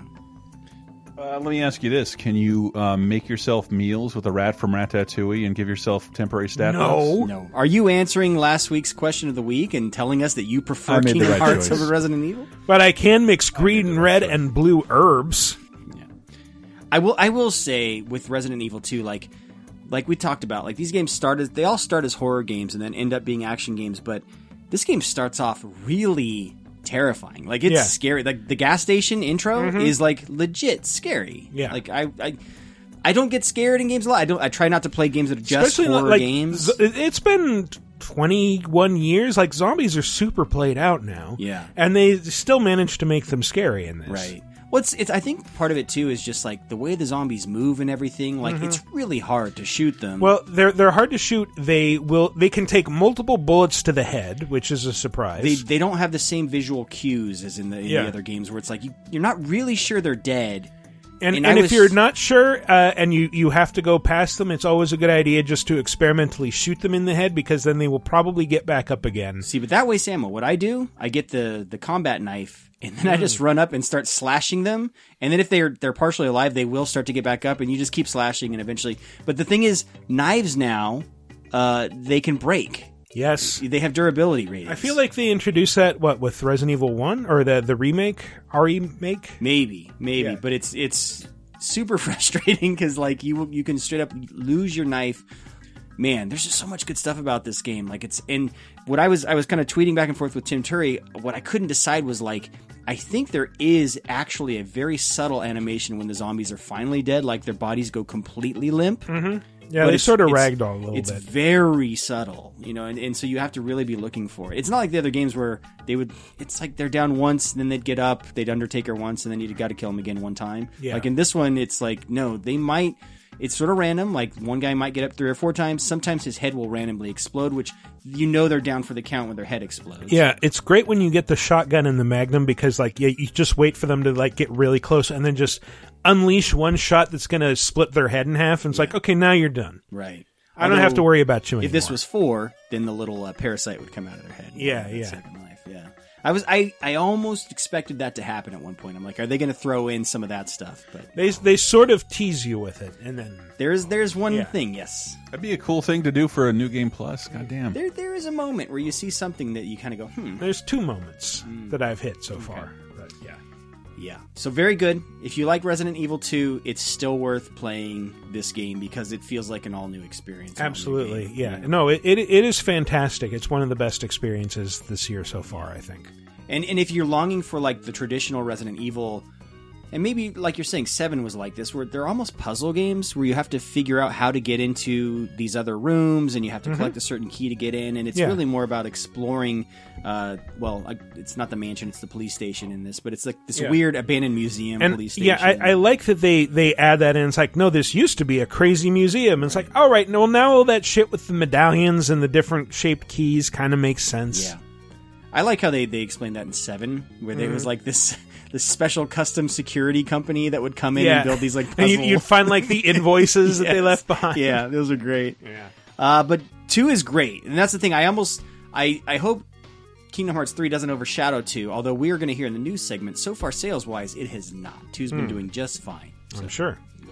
Um, we also like a, a couple of interesting games came out recently. Ace Combat Seven, which uh, we were actually recorded a segment uh, last week with Brett Elston and Dan Amrich, friends of the show. Um, let's cut to that really quick. Since we have Brett here, I wanted to take a brief detour because a game that you have been waiting for for years came out last week. You're really uh, putting words in my mouth there. Yeah, I, I know. Ace Combat Five is a is a remastered uh, Oh. add along with uh, Ace Combat Seven. Is it remastered? I, I don't know if it's remastered. I think it's it might just PS2, be the PS2 it's a game. PS2 yeah. classic. Uh, yeah, it was a pre-order incentive for Ace Combat Seven, and I did the moment it unlocked because it starts that countdown clock. Mhm. And the moment it unlocked, I uh, activated it just to confirm that Puddle of Mudd was still in there. Everything's so blurry, and uh, it's still there. Nice. And uh, Wow. And, and then Money I went well to- and then I went to look up my interview because my first trip to Japan ever was 2007 for Ace Combat Six, and I went there to interview the team and all that. And one of the questions I even asked when I'm there, like, "Hey, why did you pick Bl- Puddle of Mudd Blurry like for Ace Combat Five? It's what?" And uh, you cannot find the interview because nothing past like 2010 is searchable on Games Radar anymore. So No, it's very sad. that was unfortunate. Like Yeah. the, the pages, the links are there, and then you click them, and it's, nothing happens. So did you just R- say, R.I.P. "Can you for take gaming's it all greatest away?" they took it away from you, didn't they? They did. Yeah. well, I don't think anyone kinda actively did it. I think it probably just happened. Yeah, it took itself away. I think And that's if you to if you were known if you're like cited on Wikipedia for writing articles like gaming's greatest fatties, it's kind of a relief. Uh, yeah. This does sweep certain embarrassments that. way No, under the rug yeah. now. Well, I, didn't- I didn't write that article mean, that's- about. I didn't do that. But No. Don't what you're talking about. There's no way I did. I wrote two thousand words on Candy Kong. Prove it. See, you can't. mean, I mean, Chris has an impeccable record since that article was posted. Um, but I mean, I'm only like five or six missions in, and I mean it's it is another Ace Combat. That's what it It's looks like- exactly like that. in Yeah. a, in a Yeah. way that's good because it, you know this type of Ace Combat I have not had since 2007. So what had been a very familiar thing for me to play every two years or so from one, two, three on PS1, and then four launching in 01 on PS2 was a really big deal, and that's still the most successful one I think. Like just pure sales and review scores. Wow. Uh, four was a really big deal. I think it was 2002. Uh, no, it was 2001. Hmm. Um, but since might, then might it was be on my, one of one of these lists coming up. it might be Fact. uh, five and zero, but then uh, so I got very accustomed to playing these every year or so, and it was definitely like a beat I had at Games Radar was oh if there's a new Ace Combat or any kind of flying game, whether it's Tom Clancy's H.A.W.X, Mhm. Michael, yes, or other thing. Now backwards compatible, I believe, on Xbox One. Well, I, look, I already finished them once, so Yeah. Too bad you got to do it again. hey, but I did finish both of them. Wow! So uh, that's how hard up I was for more airplane games. there was a two That's- because I finished Hawks effort. too. Like I was like, hell yeah, I'm there on day one, and then I I, I thought it did fun stuff. Anyway, I, I liked how you could zoom out third person, and it was like Zaxxon or something. Oh, It was- nice. It was really weird. Huh. It was no EndWar. I'll say that. Um, oh wow, I forgot about that. But I mean, seven is like if you ever liked any of them at any point in the past, it's the same thing. It's part sim, part arcade, uh, without going too far either direction. Um, if you want to, you can. There's simplified controls if you don't want to do the complex like turning and banking stuff, uh, which is the preferred way to play, just because it it's kind of hard. I feel like it it expects people to already kind of know what it is, and it's not hard in a like this is too difficult way, but it definitely some of the maneuvering you have to do. I haven't played it on the simplified controls, and I'm Mhm. like, I can't even imagine if the aircraft, if the enemy aircraft, and the topography and everything is the same, which I'm sure it is. Yeah. Like, wow, I think this would be really difficult, but I don't know. Hmm. It's gorgeous, the music's It great, and you get to see that dog pop up pretty early in the game. Has anyone tried to play it with VR? no, I, I don't have a thing, so Because I did, and that is fun as shit. Uh, It looks it, interesting. it is super fast and fluid, and it is the fly upside down above your enemies and look Oh! up to see them below you. Oh my God. Top Gun simulator We that I never knew I wanted. We were Wow. inverted, yes, inverted. keeping up foreign relations. Ah. You know, the finger. and then the you, all your pictures fall from the bottom. Of the Yeah, thing. yeah, Like- exactly. But Um, yeah, it is. It is. It can be super disorienting too, like just flying like that upside down. But I also like that. Like I can lean forward and check out the instruments and that little Uh, round thing uh, just at the tip in- of the canopy. I've sat in most of the cockpits in those games, just going to every Air Force and Navy base uh, east of the Mississippi. oh, nice, nice. Um, but that A10 cockpit, especially, I'm like, yes, Hmm. I, I, I know you. Yeah. Uh, put me in one. We'll see what happens. Of course, you cannot. No. Well, I haven't tried yet. Does it have that thing And where I- if you stand up with the VR headset on, your head will be outside of the glass of the? Yeah, Uh, do you I goose- tried do you doing goose that. yourself if I, you- I also tried like you know leaning out the the side like a dog, uh, but it blacks out and says your headset is outside the playable Really? area. That's yeah. pretty awesome. Um, side note for VR, I went to that Star Wars the the Dark Void or whatever. Talk, ah, talked about sure. it on a bonus time with Chris. I went to that in Vegas. Dude, it's fucking so good. It's I was- incredible. I was telling Chris, I got so swept up. At one point, I took a knee to get a better line of sight Yes. on the guy.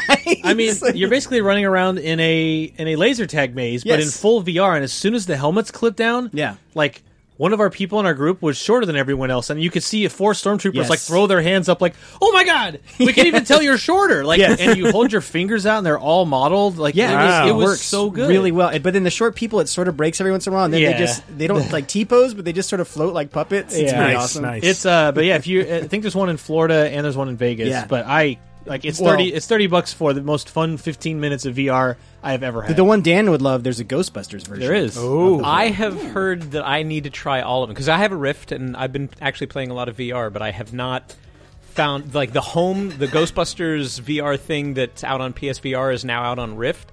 That is hmm. utter dog shit. I mean, like ah. super embarrassing, terrible. So. I've heard that the location-based VR stuff for both Star Wars and, and Ghostbusters is great. So you're, yeah, you're you're, you're preaching. Uh, here's my thirty bucks. Now I just got to get my ass to Vegas. Let's go. All right. It's do a, it. Bye, it's, a, everybody. it's a cheap cheap flight from out here. Let's do it. I, I just I know I messaged Elston about that, but I'm I'm pretty late to VR.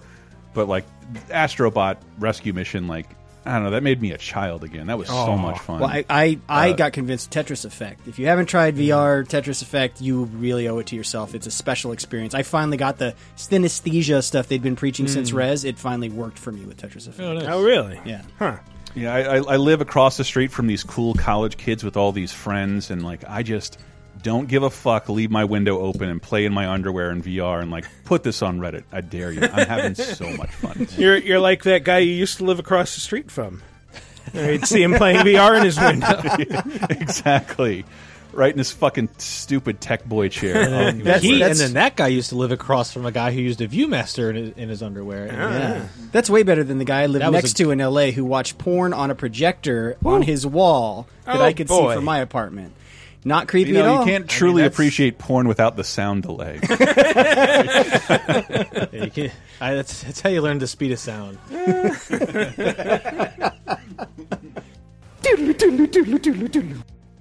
And uh, what what else came out? We got Wargroove on Friday, which is yet another spiritual successor to Advance Wars. How many of these do we need to get made? it seems more Fire Emblemy though. It's it's like uh, fantasy armies. How many more of these spiritual successors does Nintendo need to see made before they just bring back Advance Wars? Please.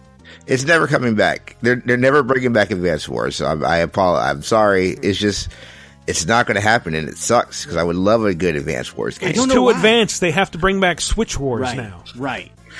Because that's the thing. It started out as Famicom Wars. It was Advance Wars because it was on GBA. Well, what needs to happen is it needs to go into Wars Third Edition, and then Fourth Edition, where it relies more on miniatures, and then with Fifth Edition of Wars, Yeah. it'll it'll really just simplify the rule set. And then it's just like war has changed or war never changes, depending on which franchise you want to go with. I did just make a D&D joke, by the I, way. I know, I know, I, know. I, I was just switching gears there. Yeah. Gears of War, which never changes. Yeah, Gears of War never changes. it's always the same game. It, it really doesn't. it, it, really doesn't. Um, and then we had episode two of uh, Life is Strange 2. Oh, out. that finally happened. Yes, Okay. yes, that came out. That came out on the twenty fourth. So that's all the new releases, though. Hmm. All right. Well, I, I'm curious to see what happens to those crazy kids stuck in the woods. This isn't a Scooby Doo thing with with godlike Shaggy, who will not be in Mortal Kombat. fucking stop! I would play a Life is Strange style game based on Scooby Doo, where you just go around uh, from town to town unmasking criminals who are posing as ghosts. Scoob like Zoinks. With Ultra Instinct Shaggy, the new the new hot meme. hot meme. Ooh, well, I, just breaking news. Uh, that meme is over. Good, thank God. I know that's it's not true. I just wish it was. we hardly knew it. My favorite part of that is Ed Boon just shot it down right away. He's like, "This is not happening." Well, and then, he, and then he posted a, a screenshot of the Ninja Turtles with Scooby Doo on his Twitter, and it's like, ah, I guess we're doing this, huh? Yeah, well, the, clearly he's not Shaggy's not coming to Mortal Kombat because he's already slated for Injustice Three. Yeah, you're right. Mm-hmm. that is true. That would make a lot more sense. I don't want to get murdered, Scoob. you tear my balls out and break my spine with my frozen testicles, Scoob. Fatality. Uh, I'm not sure I want to gouge out a Thunder God's eyes with my thumb, Scoob. Oh, like my stereotype hasn't existed in 40 years, man. Of all the freaking, of all the like Hanna Barbera shows that you could have done, you picked the worst one to make a meme out of the internet. All Hanna Barbera shows are the worst one. Hey, boo-boo. It's not. How's about putting me in Mortal Kombat?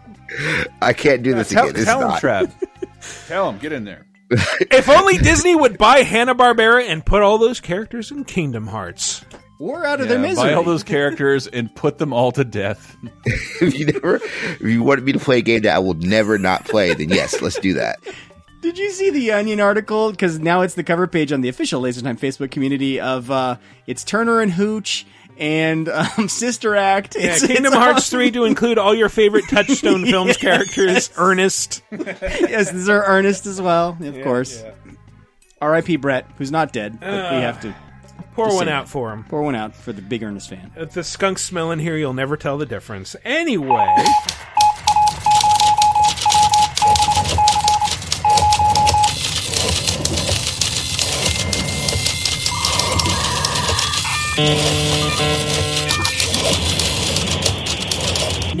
News. I've got some good news and some bad news. Which All one do right. you guys want first? Uh, let's go with bad. Metroid Prime 4 has a new developer. Holy shit! If I slept, that feels like three weeks. meaning ago. it's delayed, obviously. Uh, but the good news is that developer is Retro Studios. Yay! Yeah, the guys who Retro did Studios. Metroid Prime. And I guess Donkey it's Kong also Tropical Freeze. I guess it's also good news that Metroid Prime Four is still coming. so this, yes. Uh, so is Retro still owned by Nintendo? I believe so. Don't quote me on that. No subsidiary fact of check me. Nintendo. They're a subsidiary, which which means whatever they're working on has been put off. Mhm. yeah. Yeah, yeah. The thing thing came out because Nintendo looked at what they were what they were going to give with Metroid Prime Four and was like, "Oh no, we cannot put this game out yeah, at all." yeah. Shinya Takahashi, Nintendo's development head, uh, said development was uh, his words. There, I believe he said it's. Um, it was very challenged was the development so yeah they Hmm. weren't liking the direction it was heading and because it's nintendo and they have the money in the bank to do this they just said we've got to reboot we've got to start from scratch uh, and bring in the guys who we know can make good metroid prime games and so they, they brought in retro It's weird. All I could think of is like, this is great news, but like, man, that's some really cold shit to say to a bunch of developers. like, this game is terrible. Well, it, We you know, it, it happens That's a the lot. business, It's- It happens a lot in the business. We just usually don't hear about it. But uh, I think everyone was sort of expecting Metroid Prime might be a surprise announcement this year. So I Hmm. think they were just getting out ahead of that. No, I, I, I mean, I think a lot of talk, a lot of people said when that first was announced, it was like, there's no way it could have came out before 2020, and also the development. So the development of this game was like with multiple studios, I believe, like around, like around the globe. Right. So putting this as a as a centralized, you know, s- studio, doing it with Retro, who has a track record of making really good games. I, I- I just I don't see where the. I, th- I think this is a good thing. I think this is a, a better Yeah. thing than getting other M two. Well, it's interesting, even like noting how much toxicity there is in the online games community. Let's be honest, that the reaction to this has been largely positive, and you know I think you can attribute this to a bunch of things. It's Nintendo number one, and nobody wants to get angry at Nintendo. Uh, also, they're being very transparent about it, which you know once it's explained to people, like they understand, like oh yeah, no, okay, we want we want this to be really good. We're, we don't just want a Metroid. We want a really good. But compare Metroid. this with the Star Wars news out of EA a few weeks ago and the difference in reactions. Because EA, by the way, basically was saying the exact same thing. Hmm. Development of this Star Wars game was not on track. We had to cancel it.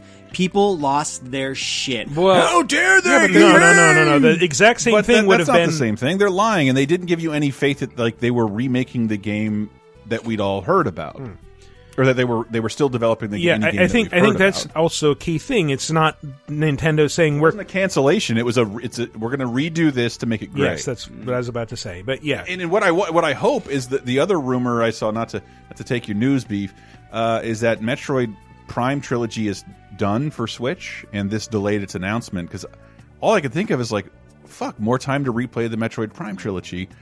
Fuck, they were gonna make a Switch version. I want it now. Please give me this like a, a couple months before Prime Four.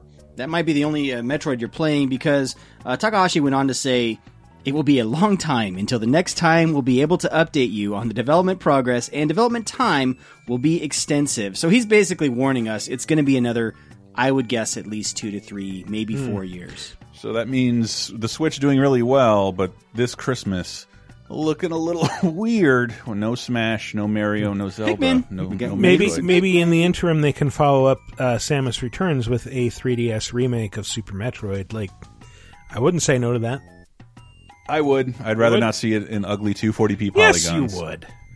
No, I wouldn't. I'd rather see it widescreen and look exactly the same. Fair enough. All right. Well, there's also Poke- there's also Pokemon coming out this this towards the end of this year. So that's that We don't have a any details, but yeah, we've been told a Pokemon game is coming. yeah, Um, Pokemon. It's 2019. It's November 2019. That which sets in schedule for their release date that they've done on the Pokemon game. So that will be your big Switch game this holiday You know, season. if I was a stockholder, I'd be ecstatic.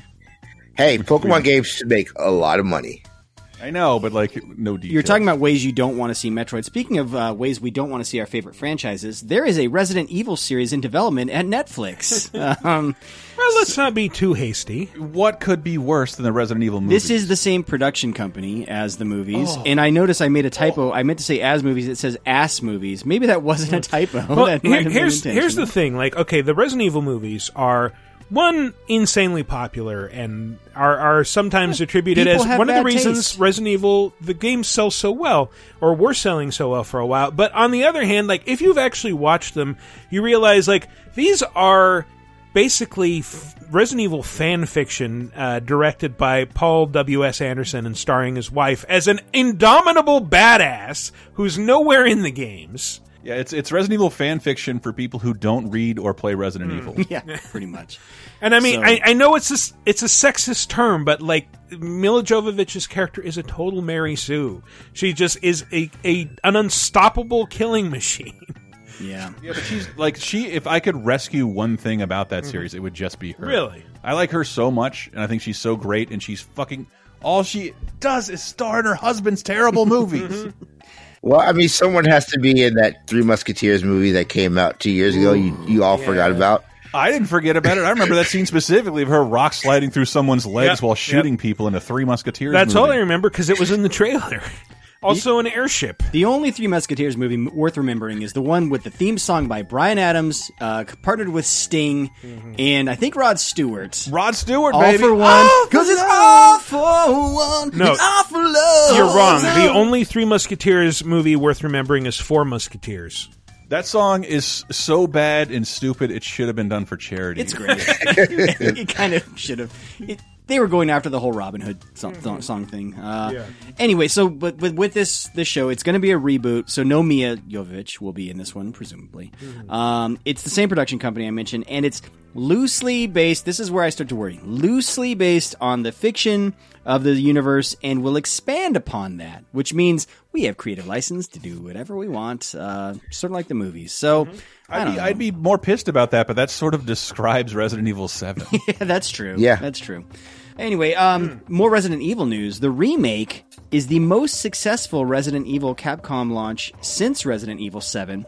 Uh, it's on track to beat Monster Hunter World as their best-selling No. game ever. Yeah, uh, this is this is based on UK physical sales, as we always have to do with these kind of early sales Hmm. reports. But they're not taking digital into account. But I think digitally it's doing just fine. So yeah, uh, Resident Evil 2 uh, remake so far, big smash success, which is great because the director of that game said if this game does well, we might see a Resident Evil 3 remake. I actually really want that because I completely skipped Resident Evil 3 when it was on PS1. Was that Nemesis? Was Yes, it- that yeah, was Nemesis. Yes. I would rather get a Code Veronica remake, to be honest. I think Code Veronica is a much better game than 3. and Then 3, sure, but. right. Yeah, uh, 3, not 2. That was- but I, mean, Code- I like Code I like Veronica. Code Veronica. a lot. Wasn't Code Veronica sort of a. It was like a. It, was, like the, a the shit game? jumps through windows games. Yes, it was the in between game that was not Resident Evil 4, but sort of was. I played it but on it was Dreamcast. on Dreamcast. Yeah, I played it on Dreamcast. It looked and then came to PS2 later as Code Veronica But- X. So that wasn't just in a, like an, a retelling of, of 3, though. It No, was no, an all no, new no, story? No. Yeah, it was a new story. Uh, I Cl- don't know. Claire- yeah, they go to the Antarctic. yeah, Claire and when Chris find out that Redfield finally reunite. There's a lot of Resident Evil. there's, there's you like found out that, that's when Mercenary. you find out Wesker is alive. That's the game you find out he's alive and he has superpowers. The first time you found out he was alive, because this shit has happened like three or four times. Yeah, now. I, I think they finally killed him off in 5. Maybe? know. I feel like I shot him with a rocket launcher one one game Into and a- it in a volcano, Did yes. you, do you You mean you you got to the end of a Resident Evil game? yeah. Um, so a little bit of a follow up from a story a few weeks ago. We suspected that spiny Fantastic Four news was just costumes, Mm-hmm. and that's exactly what it was. Boom! So- Call it. Give it to me. Oh, At least the costumes are sort of fun. Uh, the first is he's great. going to be the bombastic bag man, Spider Man, which is literally him with a Fantastic Four uniform and a bag over his Oh, head. nice. Uh, and then the other is uh, Future Foundation Spider Man, which of course is the alternate name to the Fantastic Four when uh, Reed Richards rebooted them. And uh, Oh, boy. I, I want to say Bombastic Bagman sounds like he should be Paste Pot Pete's partner. That sounds like a SoundCloud rapper. Yeah, Bombastic Bagman.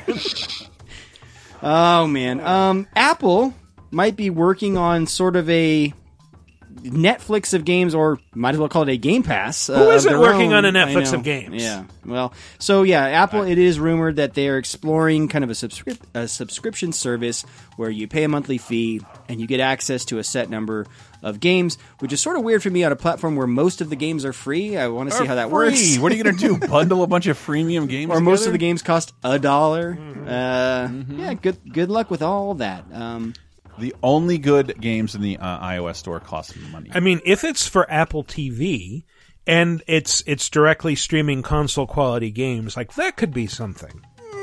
That's a. I, I still don't have a good yes, it understanding could. of what Apple TV is and why anybody would. It's use a it. Roku, It's a. Roku, yeah, yeah. Yeah. It's a. And, I mean, they both play games, so I was about to say it's so a Roku. is that every plays video games. game console we just talked about. This is true. Why? Why do I need that? I couldn't remember. Did the Mortal Kombat press event happen? Uh, No. it- that happened between when we last did news, right? So they revealed a ton of details about Mortal Kombat 11. One of them was rumored. I think we did discuss. So Ronda Rousey is going to be voicing Sonya in Mortal Kombat 11. Which can you believe that game comes out in like three months? It's it's in No, mid-April. I Can you can't. believe people had a problem with the voice acting in Mortal Kombat? like, what the fuck? Isn't Have it you a ever played with these problem games? with Doesn't Ronda Rousey does voice. specifically? Yeah, she no, she's a she's a she's a Sandy Hook. She's a she's a she's a transphobe. Uh, she's a Sandy Hook tr- truther. Uh, she's a generally awful person. Why is this the first I'm hearing about Bay uh, being like this? what the fuck? Uh, but so yeah, she's Sonya. They they also announced a ton of other details. So there's going to be lots of customization elements, just like in Injustice 2, where you can kind of uh, have like gear that you outfit your characters with, and I think it'll even buff them a little bit. Yeah. So Mortal Kombat 11 coming up really soon. Did you hear they delayed their stream this week because of the polar vortex, which has already killed people as of this That's recording? right. Shit. Mhm. Yeah. Yeah, so they had to cancel. They had to cancel a live stream because the electrical grids keep going down up there because of the what temperatures of less than negative fifty degrees Fahrenheit. UK users the proper degree. Whatever. I'm making a joke out of a terrible. Who knew that. Roland Emmerich was right? It was just happening a lot slower than he said in that movie. It's fine. The cops arrested Elsa, so everything is cute and Oh, fine and hilarious. That hilarious. seems like a terrible PR stunt. like we're we're arresting the most beloved children's character currently in the Disney canon. That's right. Did you guys see there's a new Power Rangers fighting game coming? Uh, Yeah. There was a Oh, trailer of about course it. I saw You that. Saw that? Thoughts? that that was that was made for that was made for me and me specifically. Um, yeah, I, like so. There's a three there's a three v three Power Ranger fighting game, which didn't realize that I wanted that in my life, but here we are. Uh, um, it looks not great, but I'm going to play the hell out It of looks it. it looks like a mobile game, sort of. That they're Yes. maybe, but they are bringing this. This is this is being brought to console. Uh, Lionsgate is involved. The um, was that Tommy during the trailer that that was playing that at the end there? that was Tommy Oliver, who is the most important Power Ranger, which pisses me off the most because I hate, I hate, I hate Tommy Oliver. Jason David Frank, good dude. You know what pisses me I off the most? The fact that I know who the fuck Tommy is. All right, I need to do Is he something. the Green. Ranger? yes, he was the Green Ranger. I think he's been other. He was the White Green Ranger. Ranger, and then he became colors. the White He was Ranger. The White Ranger. That's right. And then he became the the Gold Ranger, also the Red Ranger. Was he ever the Lone Ranger? He was not. He he. Well, Was he ever the Harmony Granger? on an episode, he was the Lone Ranger. You mean Hermione Like, Granger? said it right. Not Harmony Granger. I didn't say Harmony. Look, when these when, th- when that show came out, I was in second grade, so of course I have a fondness for Power Rangers. Like, Mm-hmm.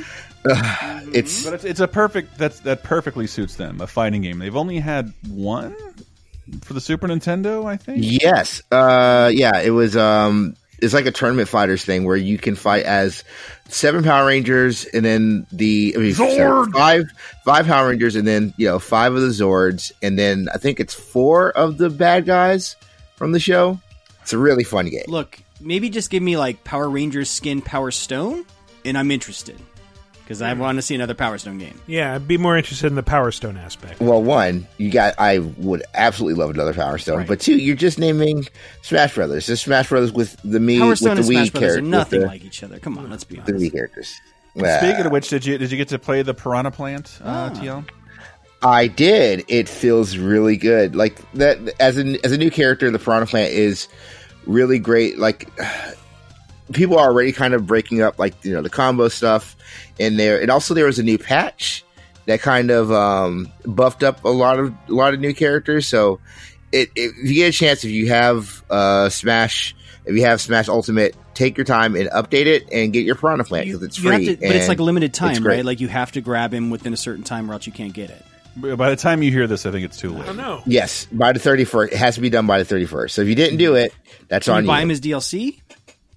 No, he's free. Uh, uh, yeah, I think you can buy him, but uh, let's be honest. This is the perfect free character. This has happened a few times with um, Mario Tennis, where there's like these free characters that you do have to log in and receive. Where I Mm. think I've lucked out a couple times and just happened to have logged into play. But um, Check your email. And will somebody from Ubisoft please fucking confirm a stupid Rayman or a Rabbid as one of the Smash DLC characters? Because I'm sick of unlocking Ubisoft PNGs in World of Light.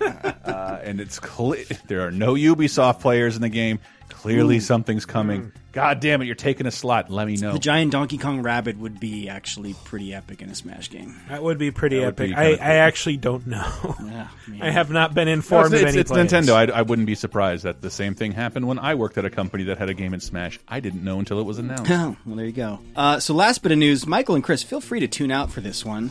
Um, Way Madden ahead of ya. 19 is predicting a shocking turn of Oh, events. shit! The Los Angeles Rams will conquer the New England Patriots 30 to 7 in the big game. Am I allowed to call I just have to call it the big game? Is That's that's That's how nothing. it works? Tecmo Bowl yeah. already predicted that Bo Jackson will win everything. Uh, by the by the way, this week on 30 2010, Tecmo Bowl is 30 years old this That's week. so so Bo Jackson. That's all you need to know about Tecmo Bowl. Just always pick Bo Jackson. Jackson. Um, and thank you for telling Diane about that Family Guy bit. I'd never seen it before. Nice. So I've written an article about this before, um, where the Madden simulation, where they, they basically just pit the CPU against each other, um, it is shockingly accurate. Like if it's an odds maker, if this was like a bookie thing in Vegas, it's nine out of twelve. They predicted the correct results for the Super Bowl. Like those are that's really good. This one's easy to predict, right? It's the Patriots. They win everything. It's unfair. But that's the They're thing. they they have the football. Rams going thirty to twenty seven. And They, by the they way, always cheat. They're the Snidely Whiplash of uh, the Super Bowl. This is a showdown of two Bay Area boys. So Tom Brady is, I think, a San Mateo local boy, and then Jared Goff is from Marin County. So we got the Bay Area connection here with both quarterbacks.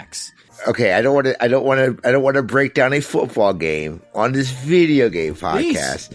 However, the reason why this actually makes sense is because the Rams have something that the Patriots have a really bad problem with, which is a front seven that can collapse the pocket and make Tom Brady move.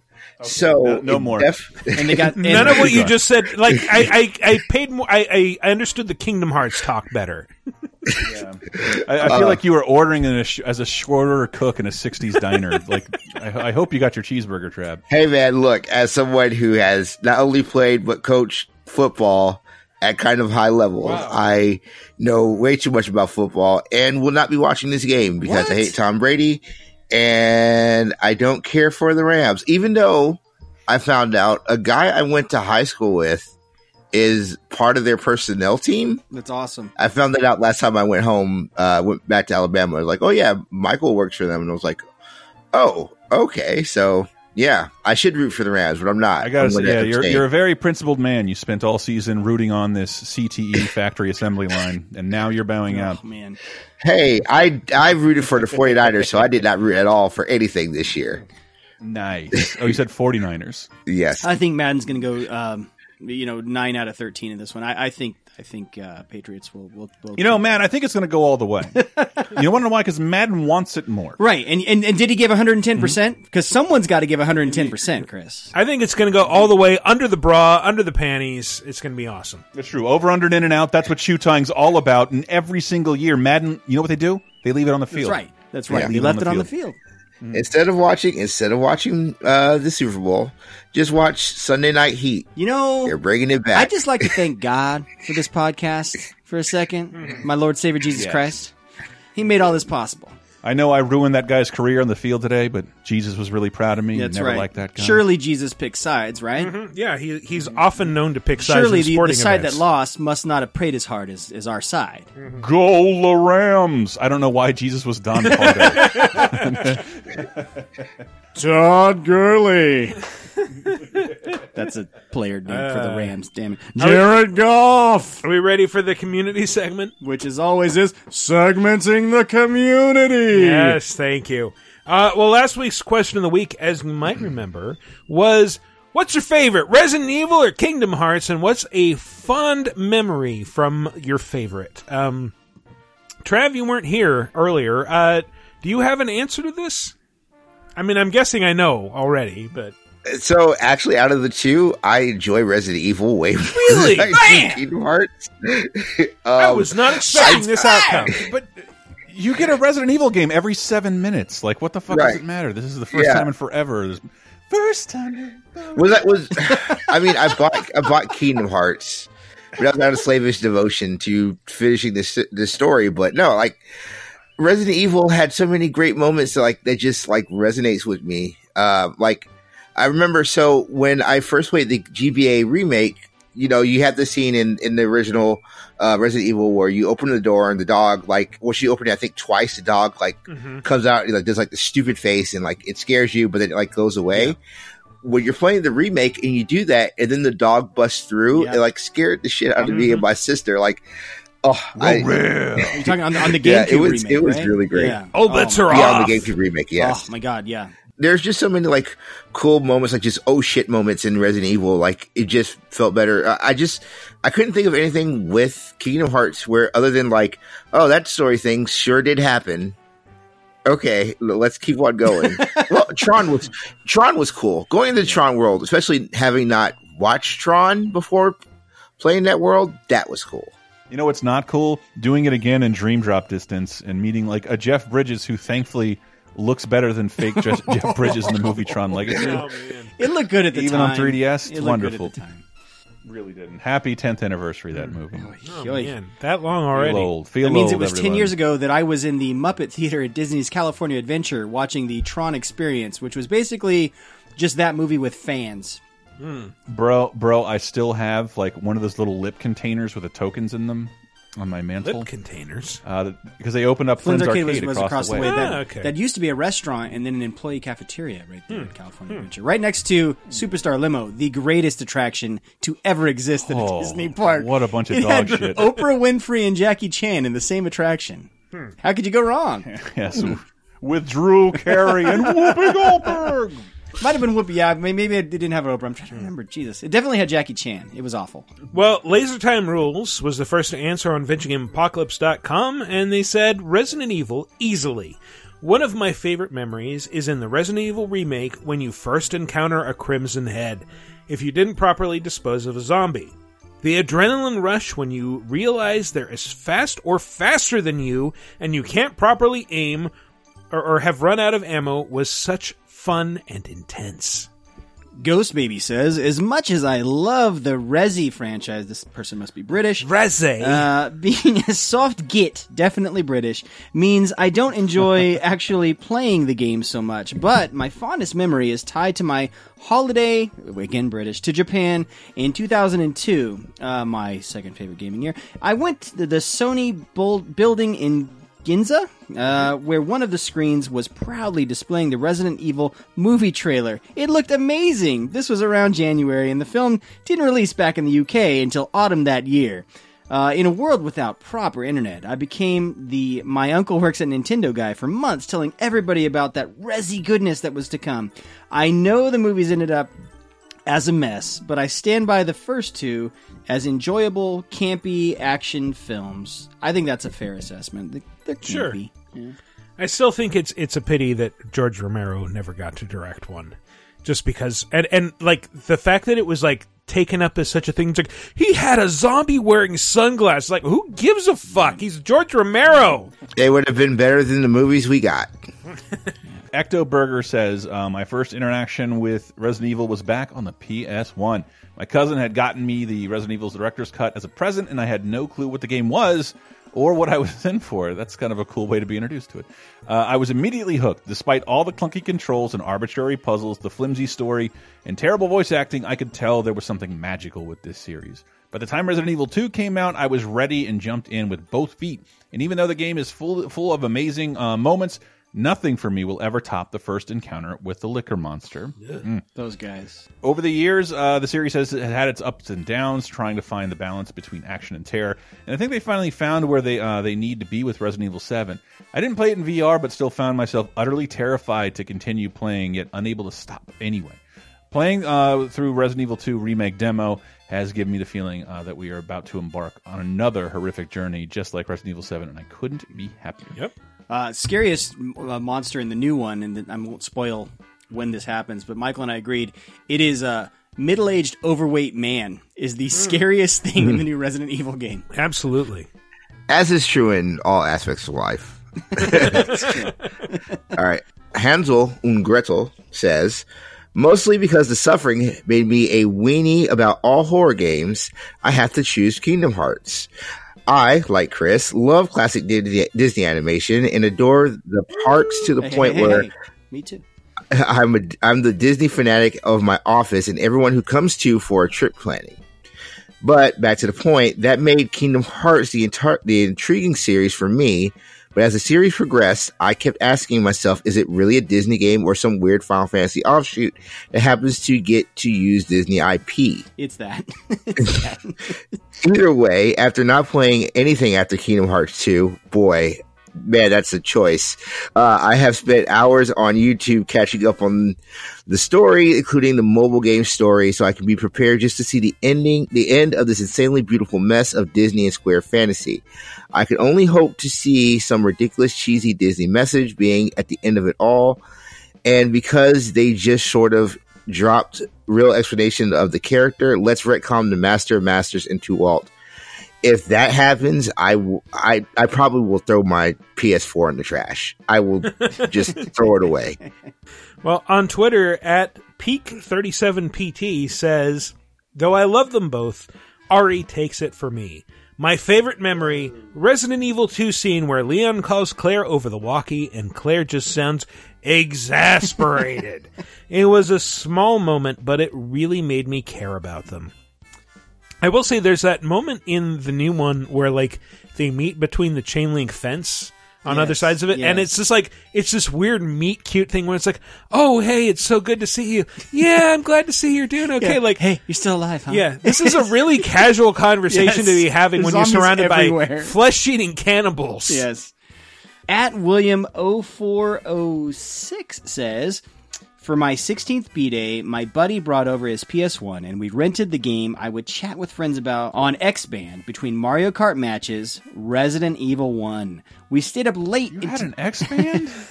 we stayed up late into the morning using GamePro to help navigate. It convinced me to go PS1 instead of the yet to be released N64. That is a very 90s tweet. Which would also get Resident Evil 2 eventually. Yes. Yes. Sort of.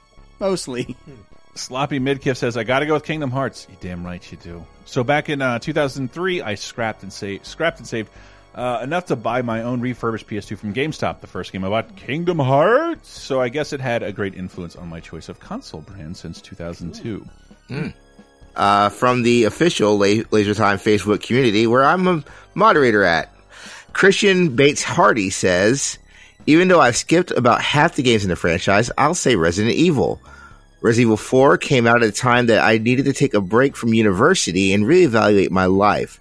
Naturally, this led to me doing nothing for a month but playing Mercenaries mode and trying to beat the high scores set by me and my roommates. Good times and questionable life choices. uh, yeah, I've definitely been in a college dorm saying, you know, instead of me going to class, why don't I fight this Licker for like the fifth time and die? Yeah. So I, I understand that and I agree with you on that. I think Good Times and Questionable Life Choices should have been an MC Chris album title Yeah, yeah, where he rants about Resident Evil. Uh, Jesse Moore says, besides beating Resident Evil 2 on N64 of all things, they've always left a bad taste in my mouth and they just never hooked me.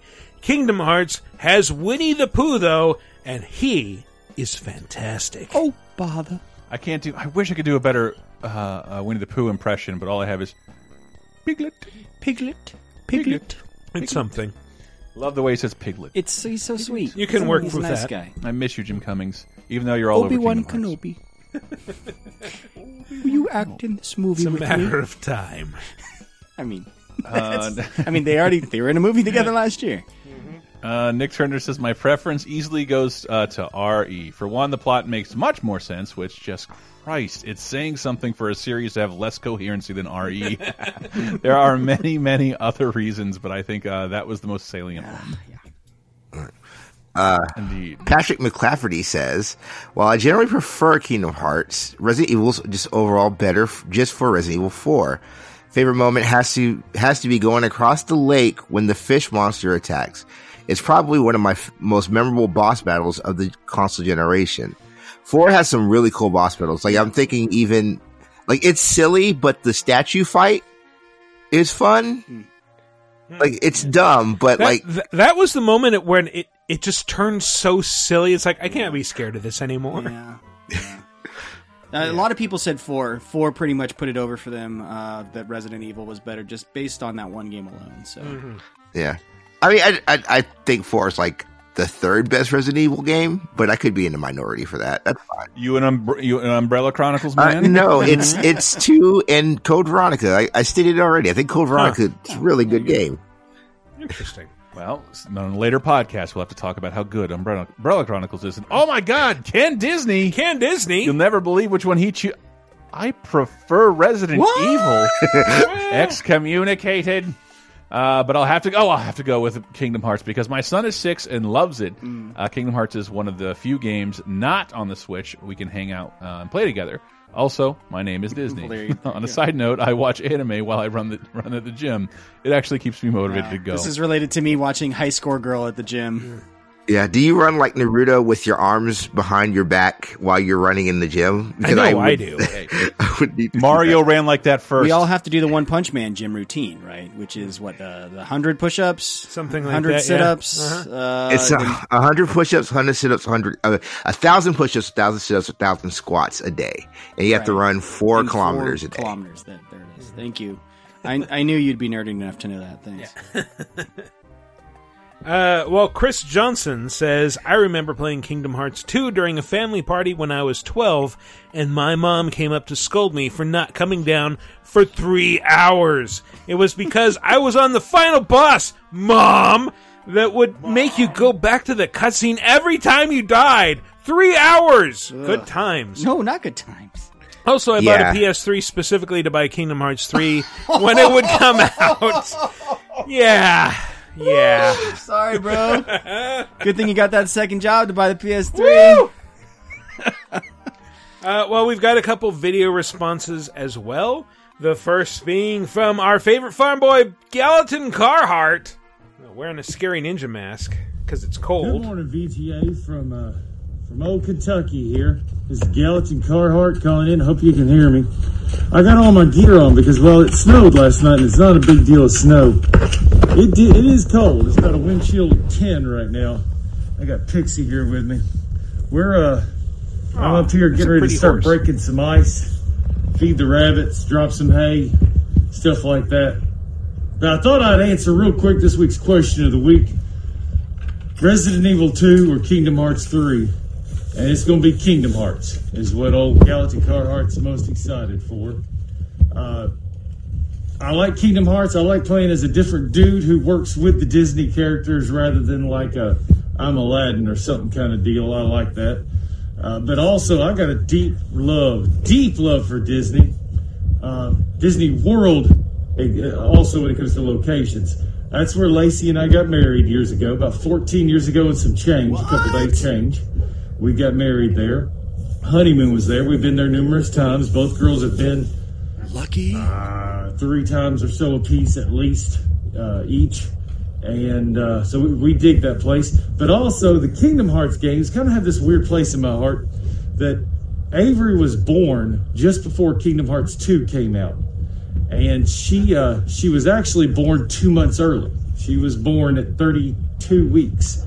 And if you know anything, the lungs haven't fully formed at that point. So she spent the first month of her life in the NICU unit um, in Nashville and here in Kentucky. And so to kind of keep my mind off worry, I kept reading over and over this preview from the official PlayStation magazine that used to be y'all's place. Uh, I kept reading the, the, the preview of that game over and over again and played it quite a bit when finally came out, and we still had to worry a lot about her and kind of keep an eye on her, so I kept her beside me as I played the game. Anyways, guys, that's it for me. Kingdom Hearts 3. Y'all take it easy. Keep warm. Bye. Wow. Michael, just so we're clear, that is a ski mask, not a ninja mask. It's a ninja mask. It shows the eyes and covers the nose and mouth. It's a ninja mask. I, I also call those ninja masks because we don't use those. Why would I ever need to see what a ski mask looks like? Yeah. It's not a full balaclava, is it? It's it's, it's like a, a, a face mask specifically. I have one of those. Where oh, okay. It, it has the, where it has the, the, thing slot over the nose. Yes. Yeah, I have one of those. Fair enough. Because I occasionally go outdoors. occasionally. I'm with Gallatin Carhart. Disney World, better than land.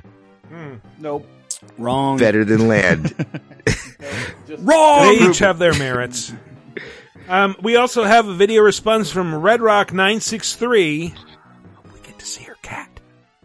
Hey VGA, it's Red Rock 963 here, and this cuddle pile you see is Ozzy, who's being my buddy right now. And um, between the two of them, even though I do like Resident Evil 2 and I plan on getting that remake, um, Kingdom Hearts kind of holds a special place in my heart because it's the basically the reason why I'm married.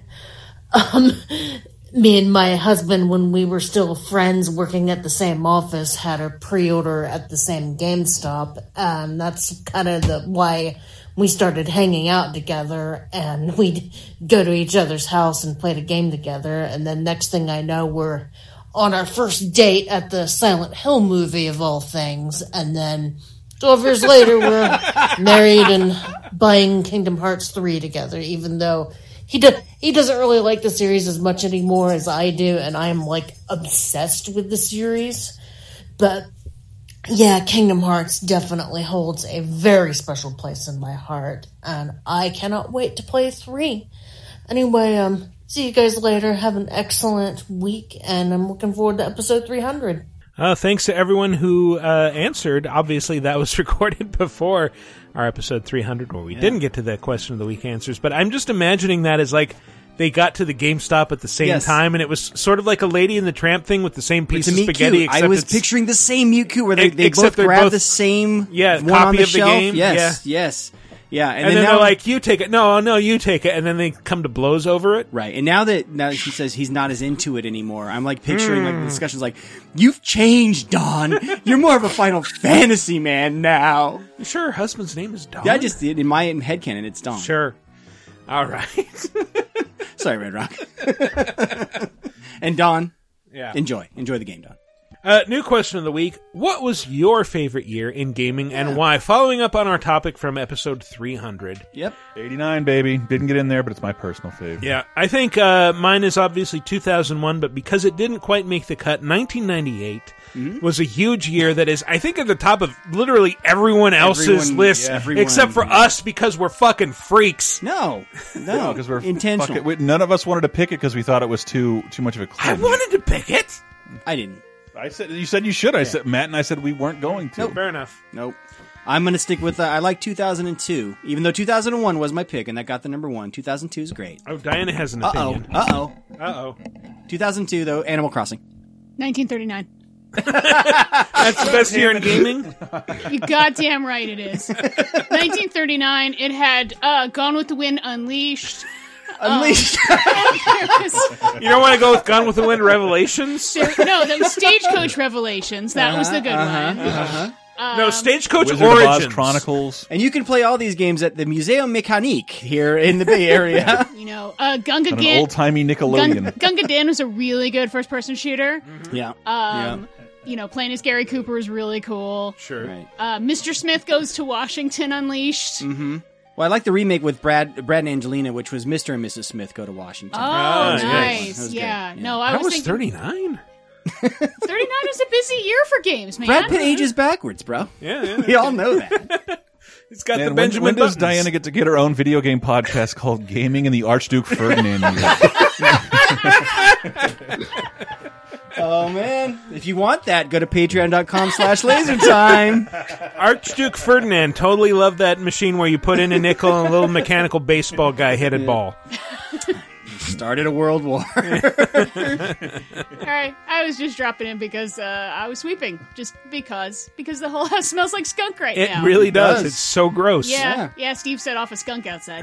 God damn it. Sorry Steve. about that, everybody. Okay, I'm going away now. All right. Good to see Bye. you. Bye. Thanks for the cameo. Special guest star Diana, Diana Goodman, Goodman. everybody. Big round of applause. Well, not going to top that. Go ahead, All right, great, awesome. Um, so the the my easy the easy answer would be ninety four because that's what I was hounding uh, Alan about. Uh, I want to give you we- credit. TL helped make 94 make our list because he had primed me before the show. And he was like, it's got to be 94. And I was like, nah, dude, I I don't know. I don't. But then when Brett made the strong case, it brought back memories of TL's case for 94. So you might be partially responsible for 94 making our list, Well, TL. Final Fantasy VI, Donkey Kong, uh, well, Donkey Kong Country, and uh, Earthworm Donkey Jim Kong alone. 94, yeah, yeah. Yeah, all of those. I mean, and then like all the uh, you guys talked about that last last week, so it's fine. We did. I'm going to go ten years later, 2004. Really? 2004 has a lot of really great games, and it's a very strong Like year. GBA. Um, so yeah, if you do like GBA, uh, there is the Treasure Astro Boy game, which is really good. Oh, um, shit. Just, I'm just That's looking the through best. stuff. Um, it is. I like it better as the Tiny Toons game, but okay. Uh, it is the same year that Paper Mario Thousand Year Door, which is the best version of Paper Mario, came Such out. a good game. Indeed, it is. Um, Def Jam Fight for New York, which is a Oh, critically un, unreal like un, un like uh, like underrated game. Like Jam Fight for New York is one of the best games I've ever played in my life. No shit, I love that game. I played, I, I created an Ali G clone and played through the whole thing as him. Right. Um, the first good Fight Night game comes out Fight Night 2004. I'm literally just looking through a list. Uh, Fire Emblem, the first Fire Emblem game, Fire Emblem: The Sacred Stone, uh, Stones comes out in the U.S. on the GBA. Um, it's just such a it's re- such a really good year. Uh, but this is Grand Theft Auto San Andreas. It's the year that Oh, Grand yes. Theft Auto San go. Andreas comes out. go. That's Um, Bas- yeah, basically unimpeachable. Boys in the Hood, the video game. Yeah. Like it pretty much. Yes. How, how does that compare to Wizard of Oz: Assassin's Odyssey? You came back to make that joke? I did. I was like, wait, wait, I missed a really important 1939 movie. Okay, bye. Diana Goodman, everybody, ladies and gentlemen. Thank you, thank you. I'm beginning to think of that skunk smell isn't a little something else going on. I assure you it is not. we have a family of skunks that live under our house. They are awful. What does the raccoon think about that? The raccoon is nonplussed by this. Um, actually, the, I think the skunks have chased off the raccoons, which sucks because I actually liked raccoons coming by our house. Anyway, They're adorable. yeah. Yeah. Uh, but yeah, no, it's a great year. Uh, also Metal Gear Solid 3 comes out that year. Uh, Metal Wolf Chaos is released in Japan that year, which we will When does get that this come year. out? That's that's this year sometime, right? Have they- Sometime, they, yeah. put a date on that? Really should have been on our top five most it- anticipated. Played it at PAX. It was great. yeah, you know those kind of games take time. Huh? Why isn't that out Xbox yet? ports take time. sure. Xbox One ports, or not? Not one. Xbox original. Yeah, and I definitely want to bring this up because Matt brought it up earlier. It's the best Madden game to come out. Like the best Madden game and the best NCAA football game came out with Madden 2005 and NCAA football 2005. yeah, remember when the they actually had of those competition in Yeah. terms of NFL 2K5? What was the last year of the two Ks? Was that one? It was a two K one. It was 2K5. Okay. 2K5 is the And last I remember one that because, because it had like the weird thing where you could like play against celebrities who had like uploaded their gameplay data, Oh. and so I think I think it Oh. was like Grandmaster Flash of all people, like just like uh I challenged him to a game and then like I quit out midway through and like his in-game avatar got pissed at me and was like, "Hey, look, I'm making time for you. You you fucking play You were through the actually game." playing Grandmaster Flash, I and you that. wasted Yeah. the Grandmaster's time. How dare you? Yeah, because you you get like a crib and like uh uh, J- uh Seth Green would call you and be like, "Hey, it's Seth Green. We should totally play football So together." weird. And like, Was were those the ones that were twenty dollars? Yes. Oh so my god! this was yeah, so good. this was the first year where it was twenty dollars. So uh, tra- uh TL in college as a freshman, uh, who did not have a lot of money. It was a revelation for this really good football game to come out, and for me to only have to pay twenty dollars as opposed to fifty dollars for Madden. That was nuts. I forgot about that. The twenty dollar brand new football game. Yeah. So 2004, great year. It's a great year. I graduated high school that year too. It was just a great year in general. All right. So, what was your favorite Yes. year in gaming and why? Tell us. Go to VidjagameApocalypse.com, answer it in the comments under episode 301, or go to the official Laser Time community on Facebook. Uh, there'll be a thread you can answer there, or you can hit us up on Twitter at VG Apocalypse. That's been our show. Let's go out with some plugs. Trav, where can people hear more of you? Uh, sure. Um, we just brought our shows back. So if you go to patreon.com slash PNB or PNBcast.com, you can find my shows that I do. I do a video game show. I do a RPG show, do a lot of shows. I, we, so we, we canceled our anime show Oh, no. for reasons dealing with, um, stuff. I'm back, with baby. the I'm a patron in the again. There it is. That's what I needed to hear. No, we will be doing we will be doing another anime show soon. Uh, so we just canceled the one that we were doing on Full Metal Alchemist. We did we did an uh, we did a little small episode about it. So go there and see why we canceled that show.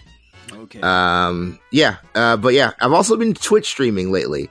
So if you go to twitch.com, uh, twitch.tv slash turbo You've been bison, streaming Kingdom Hearts 3 a lot. I've been streaming Kingdom Hearts 3 a lot. Um, it's going to kill me, and that's great. That's cool. It's super cool. But yeah, I've been Twitch streaming.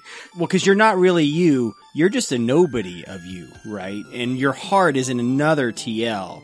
His name is Travis. That's so deep. We, we can't, literally can't do any of this. uh, but yeah, that's that's those are my plugs. That's it. Word. All right. Chris? My plugs. Um, I have worked very hard on one of my favorite episodes of Laser Time this year. I know it's uh, only January, but uh, it's called The Complete Saga of Conan O'Brien's Tonight Show, and it's filled with wonderful clips of people shitting all over Jay Leno, and is a as an exhaustive yet casual look at what the fuck happened at, at NBC 20 years ago that caused them to fire Conan, or did they fire him? Not really. Uh, but install reinstall Jay Leno as the host of the Tonight Show for a couple of a couple more months. Why would they do that? Uh, we got the whole story, and it's really really fun, and I'm, it's one of the things I'm very proud of this week. So be sure to check that out as well as 30 20 10 this week. Again, we're talking about Tecmo Bowl and a shitty shitty Mel Gibson movie. Which one? Oh wait, there's more. There's more than that. There's something in the 09 segment I'm forgetting. Uh, but 30 20 10 is where we look 30 20 and 10 years ago, featuring me, Sarah, and uh, Mrs. Michael Raparez, uh, Diana Goodman, who you just heard. This Twice. Is true. Oh, and bonus bonus time this week. I apologize for, uh, but I put it to a poll, and everyone said they'd be down to hear it. This is my friends from Christmas being hammered at two in the morning, demanding to do a podcast. Uh, it is not good. Oh. uh, Oh, it is damn. not good. It's a bunch of drunken stories um, that I pro we probably shouldn't be telling. Everyone's name has to be changed. Lots of weird bleeps. Uh, it, you're gonna hate it, but you, you guys said you wanted it, so patrons get what they want. Well, I am extremely proud of episode 300 from last week. Um, I love when we change up the format, do things. I, I love that kind of like uh, round robin debate for, format we did. I actually think it's well, a too bad we only do it once every two years. Well, I think that show would be a great entry show for, for new listeners, and this is where I need your guys' help. I would love for everyone listening to tell a friend about the show. Tell someone you play games with, your Xbox Live friends, your PSN friends, whatever. Just just get the word out and be like, hey, if you want to know where to start, start with that 300. They go over the best years in gaming of all time. I, I think it's a great show. Uh, it's always great when when Brett and Dan come back on. Thank you guys for doing that. It's amazing. Uh, just tell friends go on iTunes, rate us, write reviews. That always helps. Uh, and then you can check me out personally on Twitter. I am at Maddie C. Allen. All right, as always, you can uh, visit us on Twitter at VG Apocalypse or me personally at Wikiparas. Uh, I've got a great tweet about uh, Frankenstein that seems to be doing some good numbers. So uh, thanks everyone who made this stream possible. Uh, look, check out my account; you'll see it. Um, anyway, that's been our show. Thanks for listening, everybody. We'll see you next week.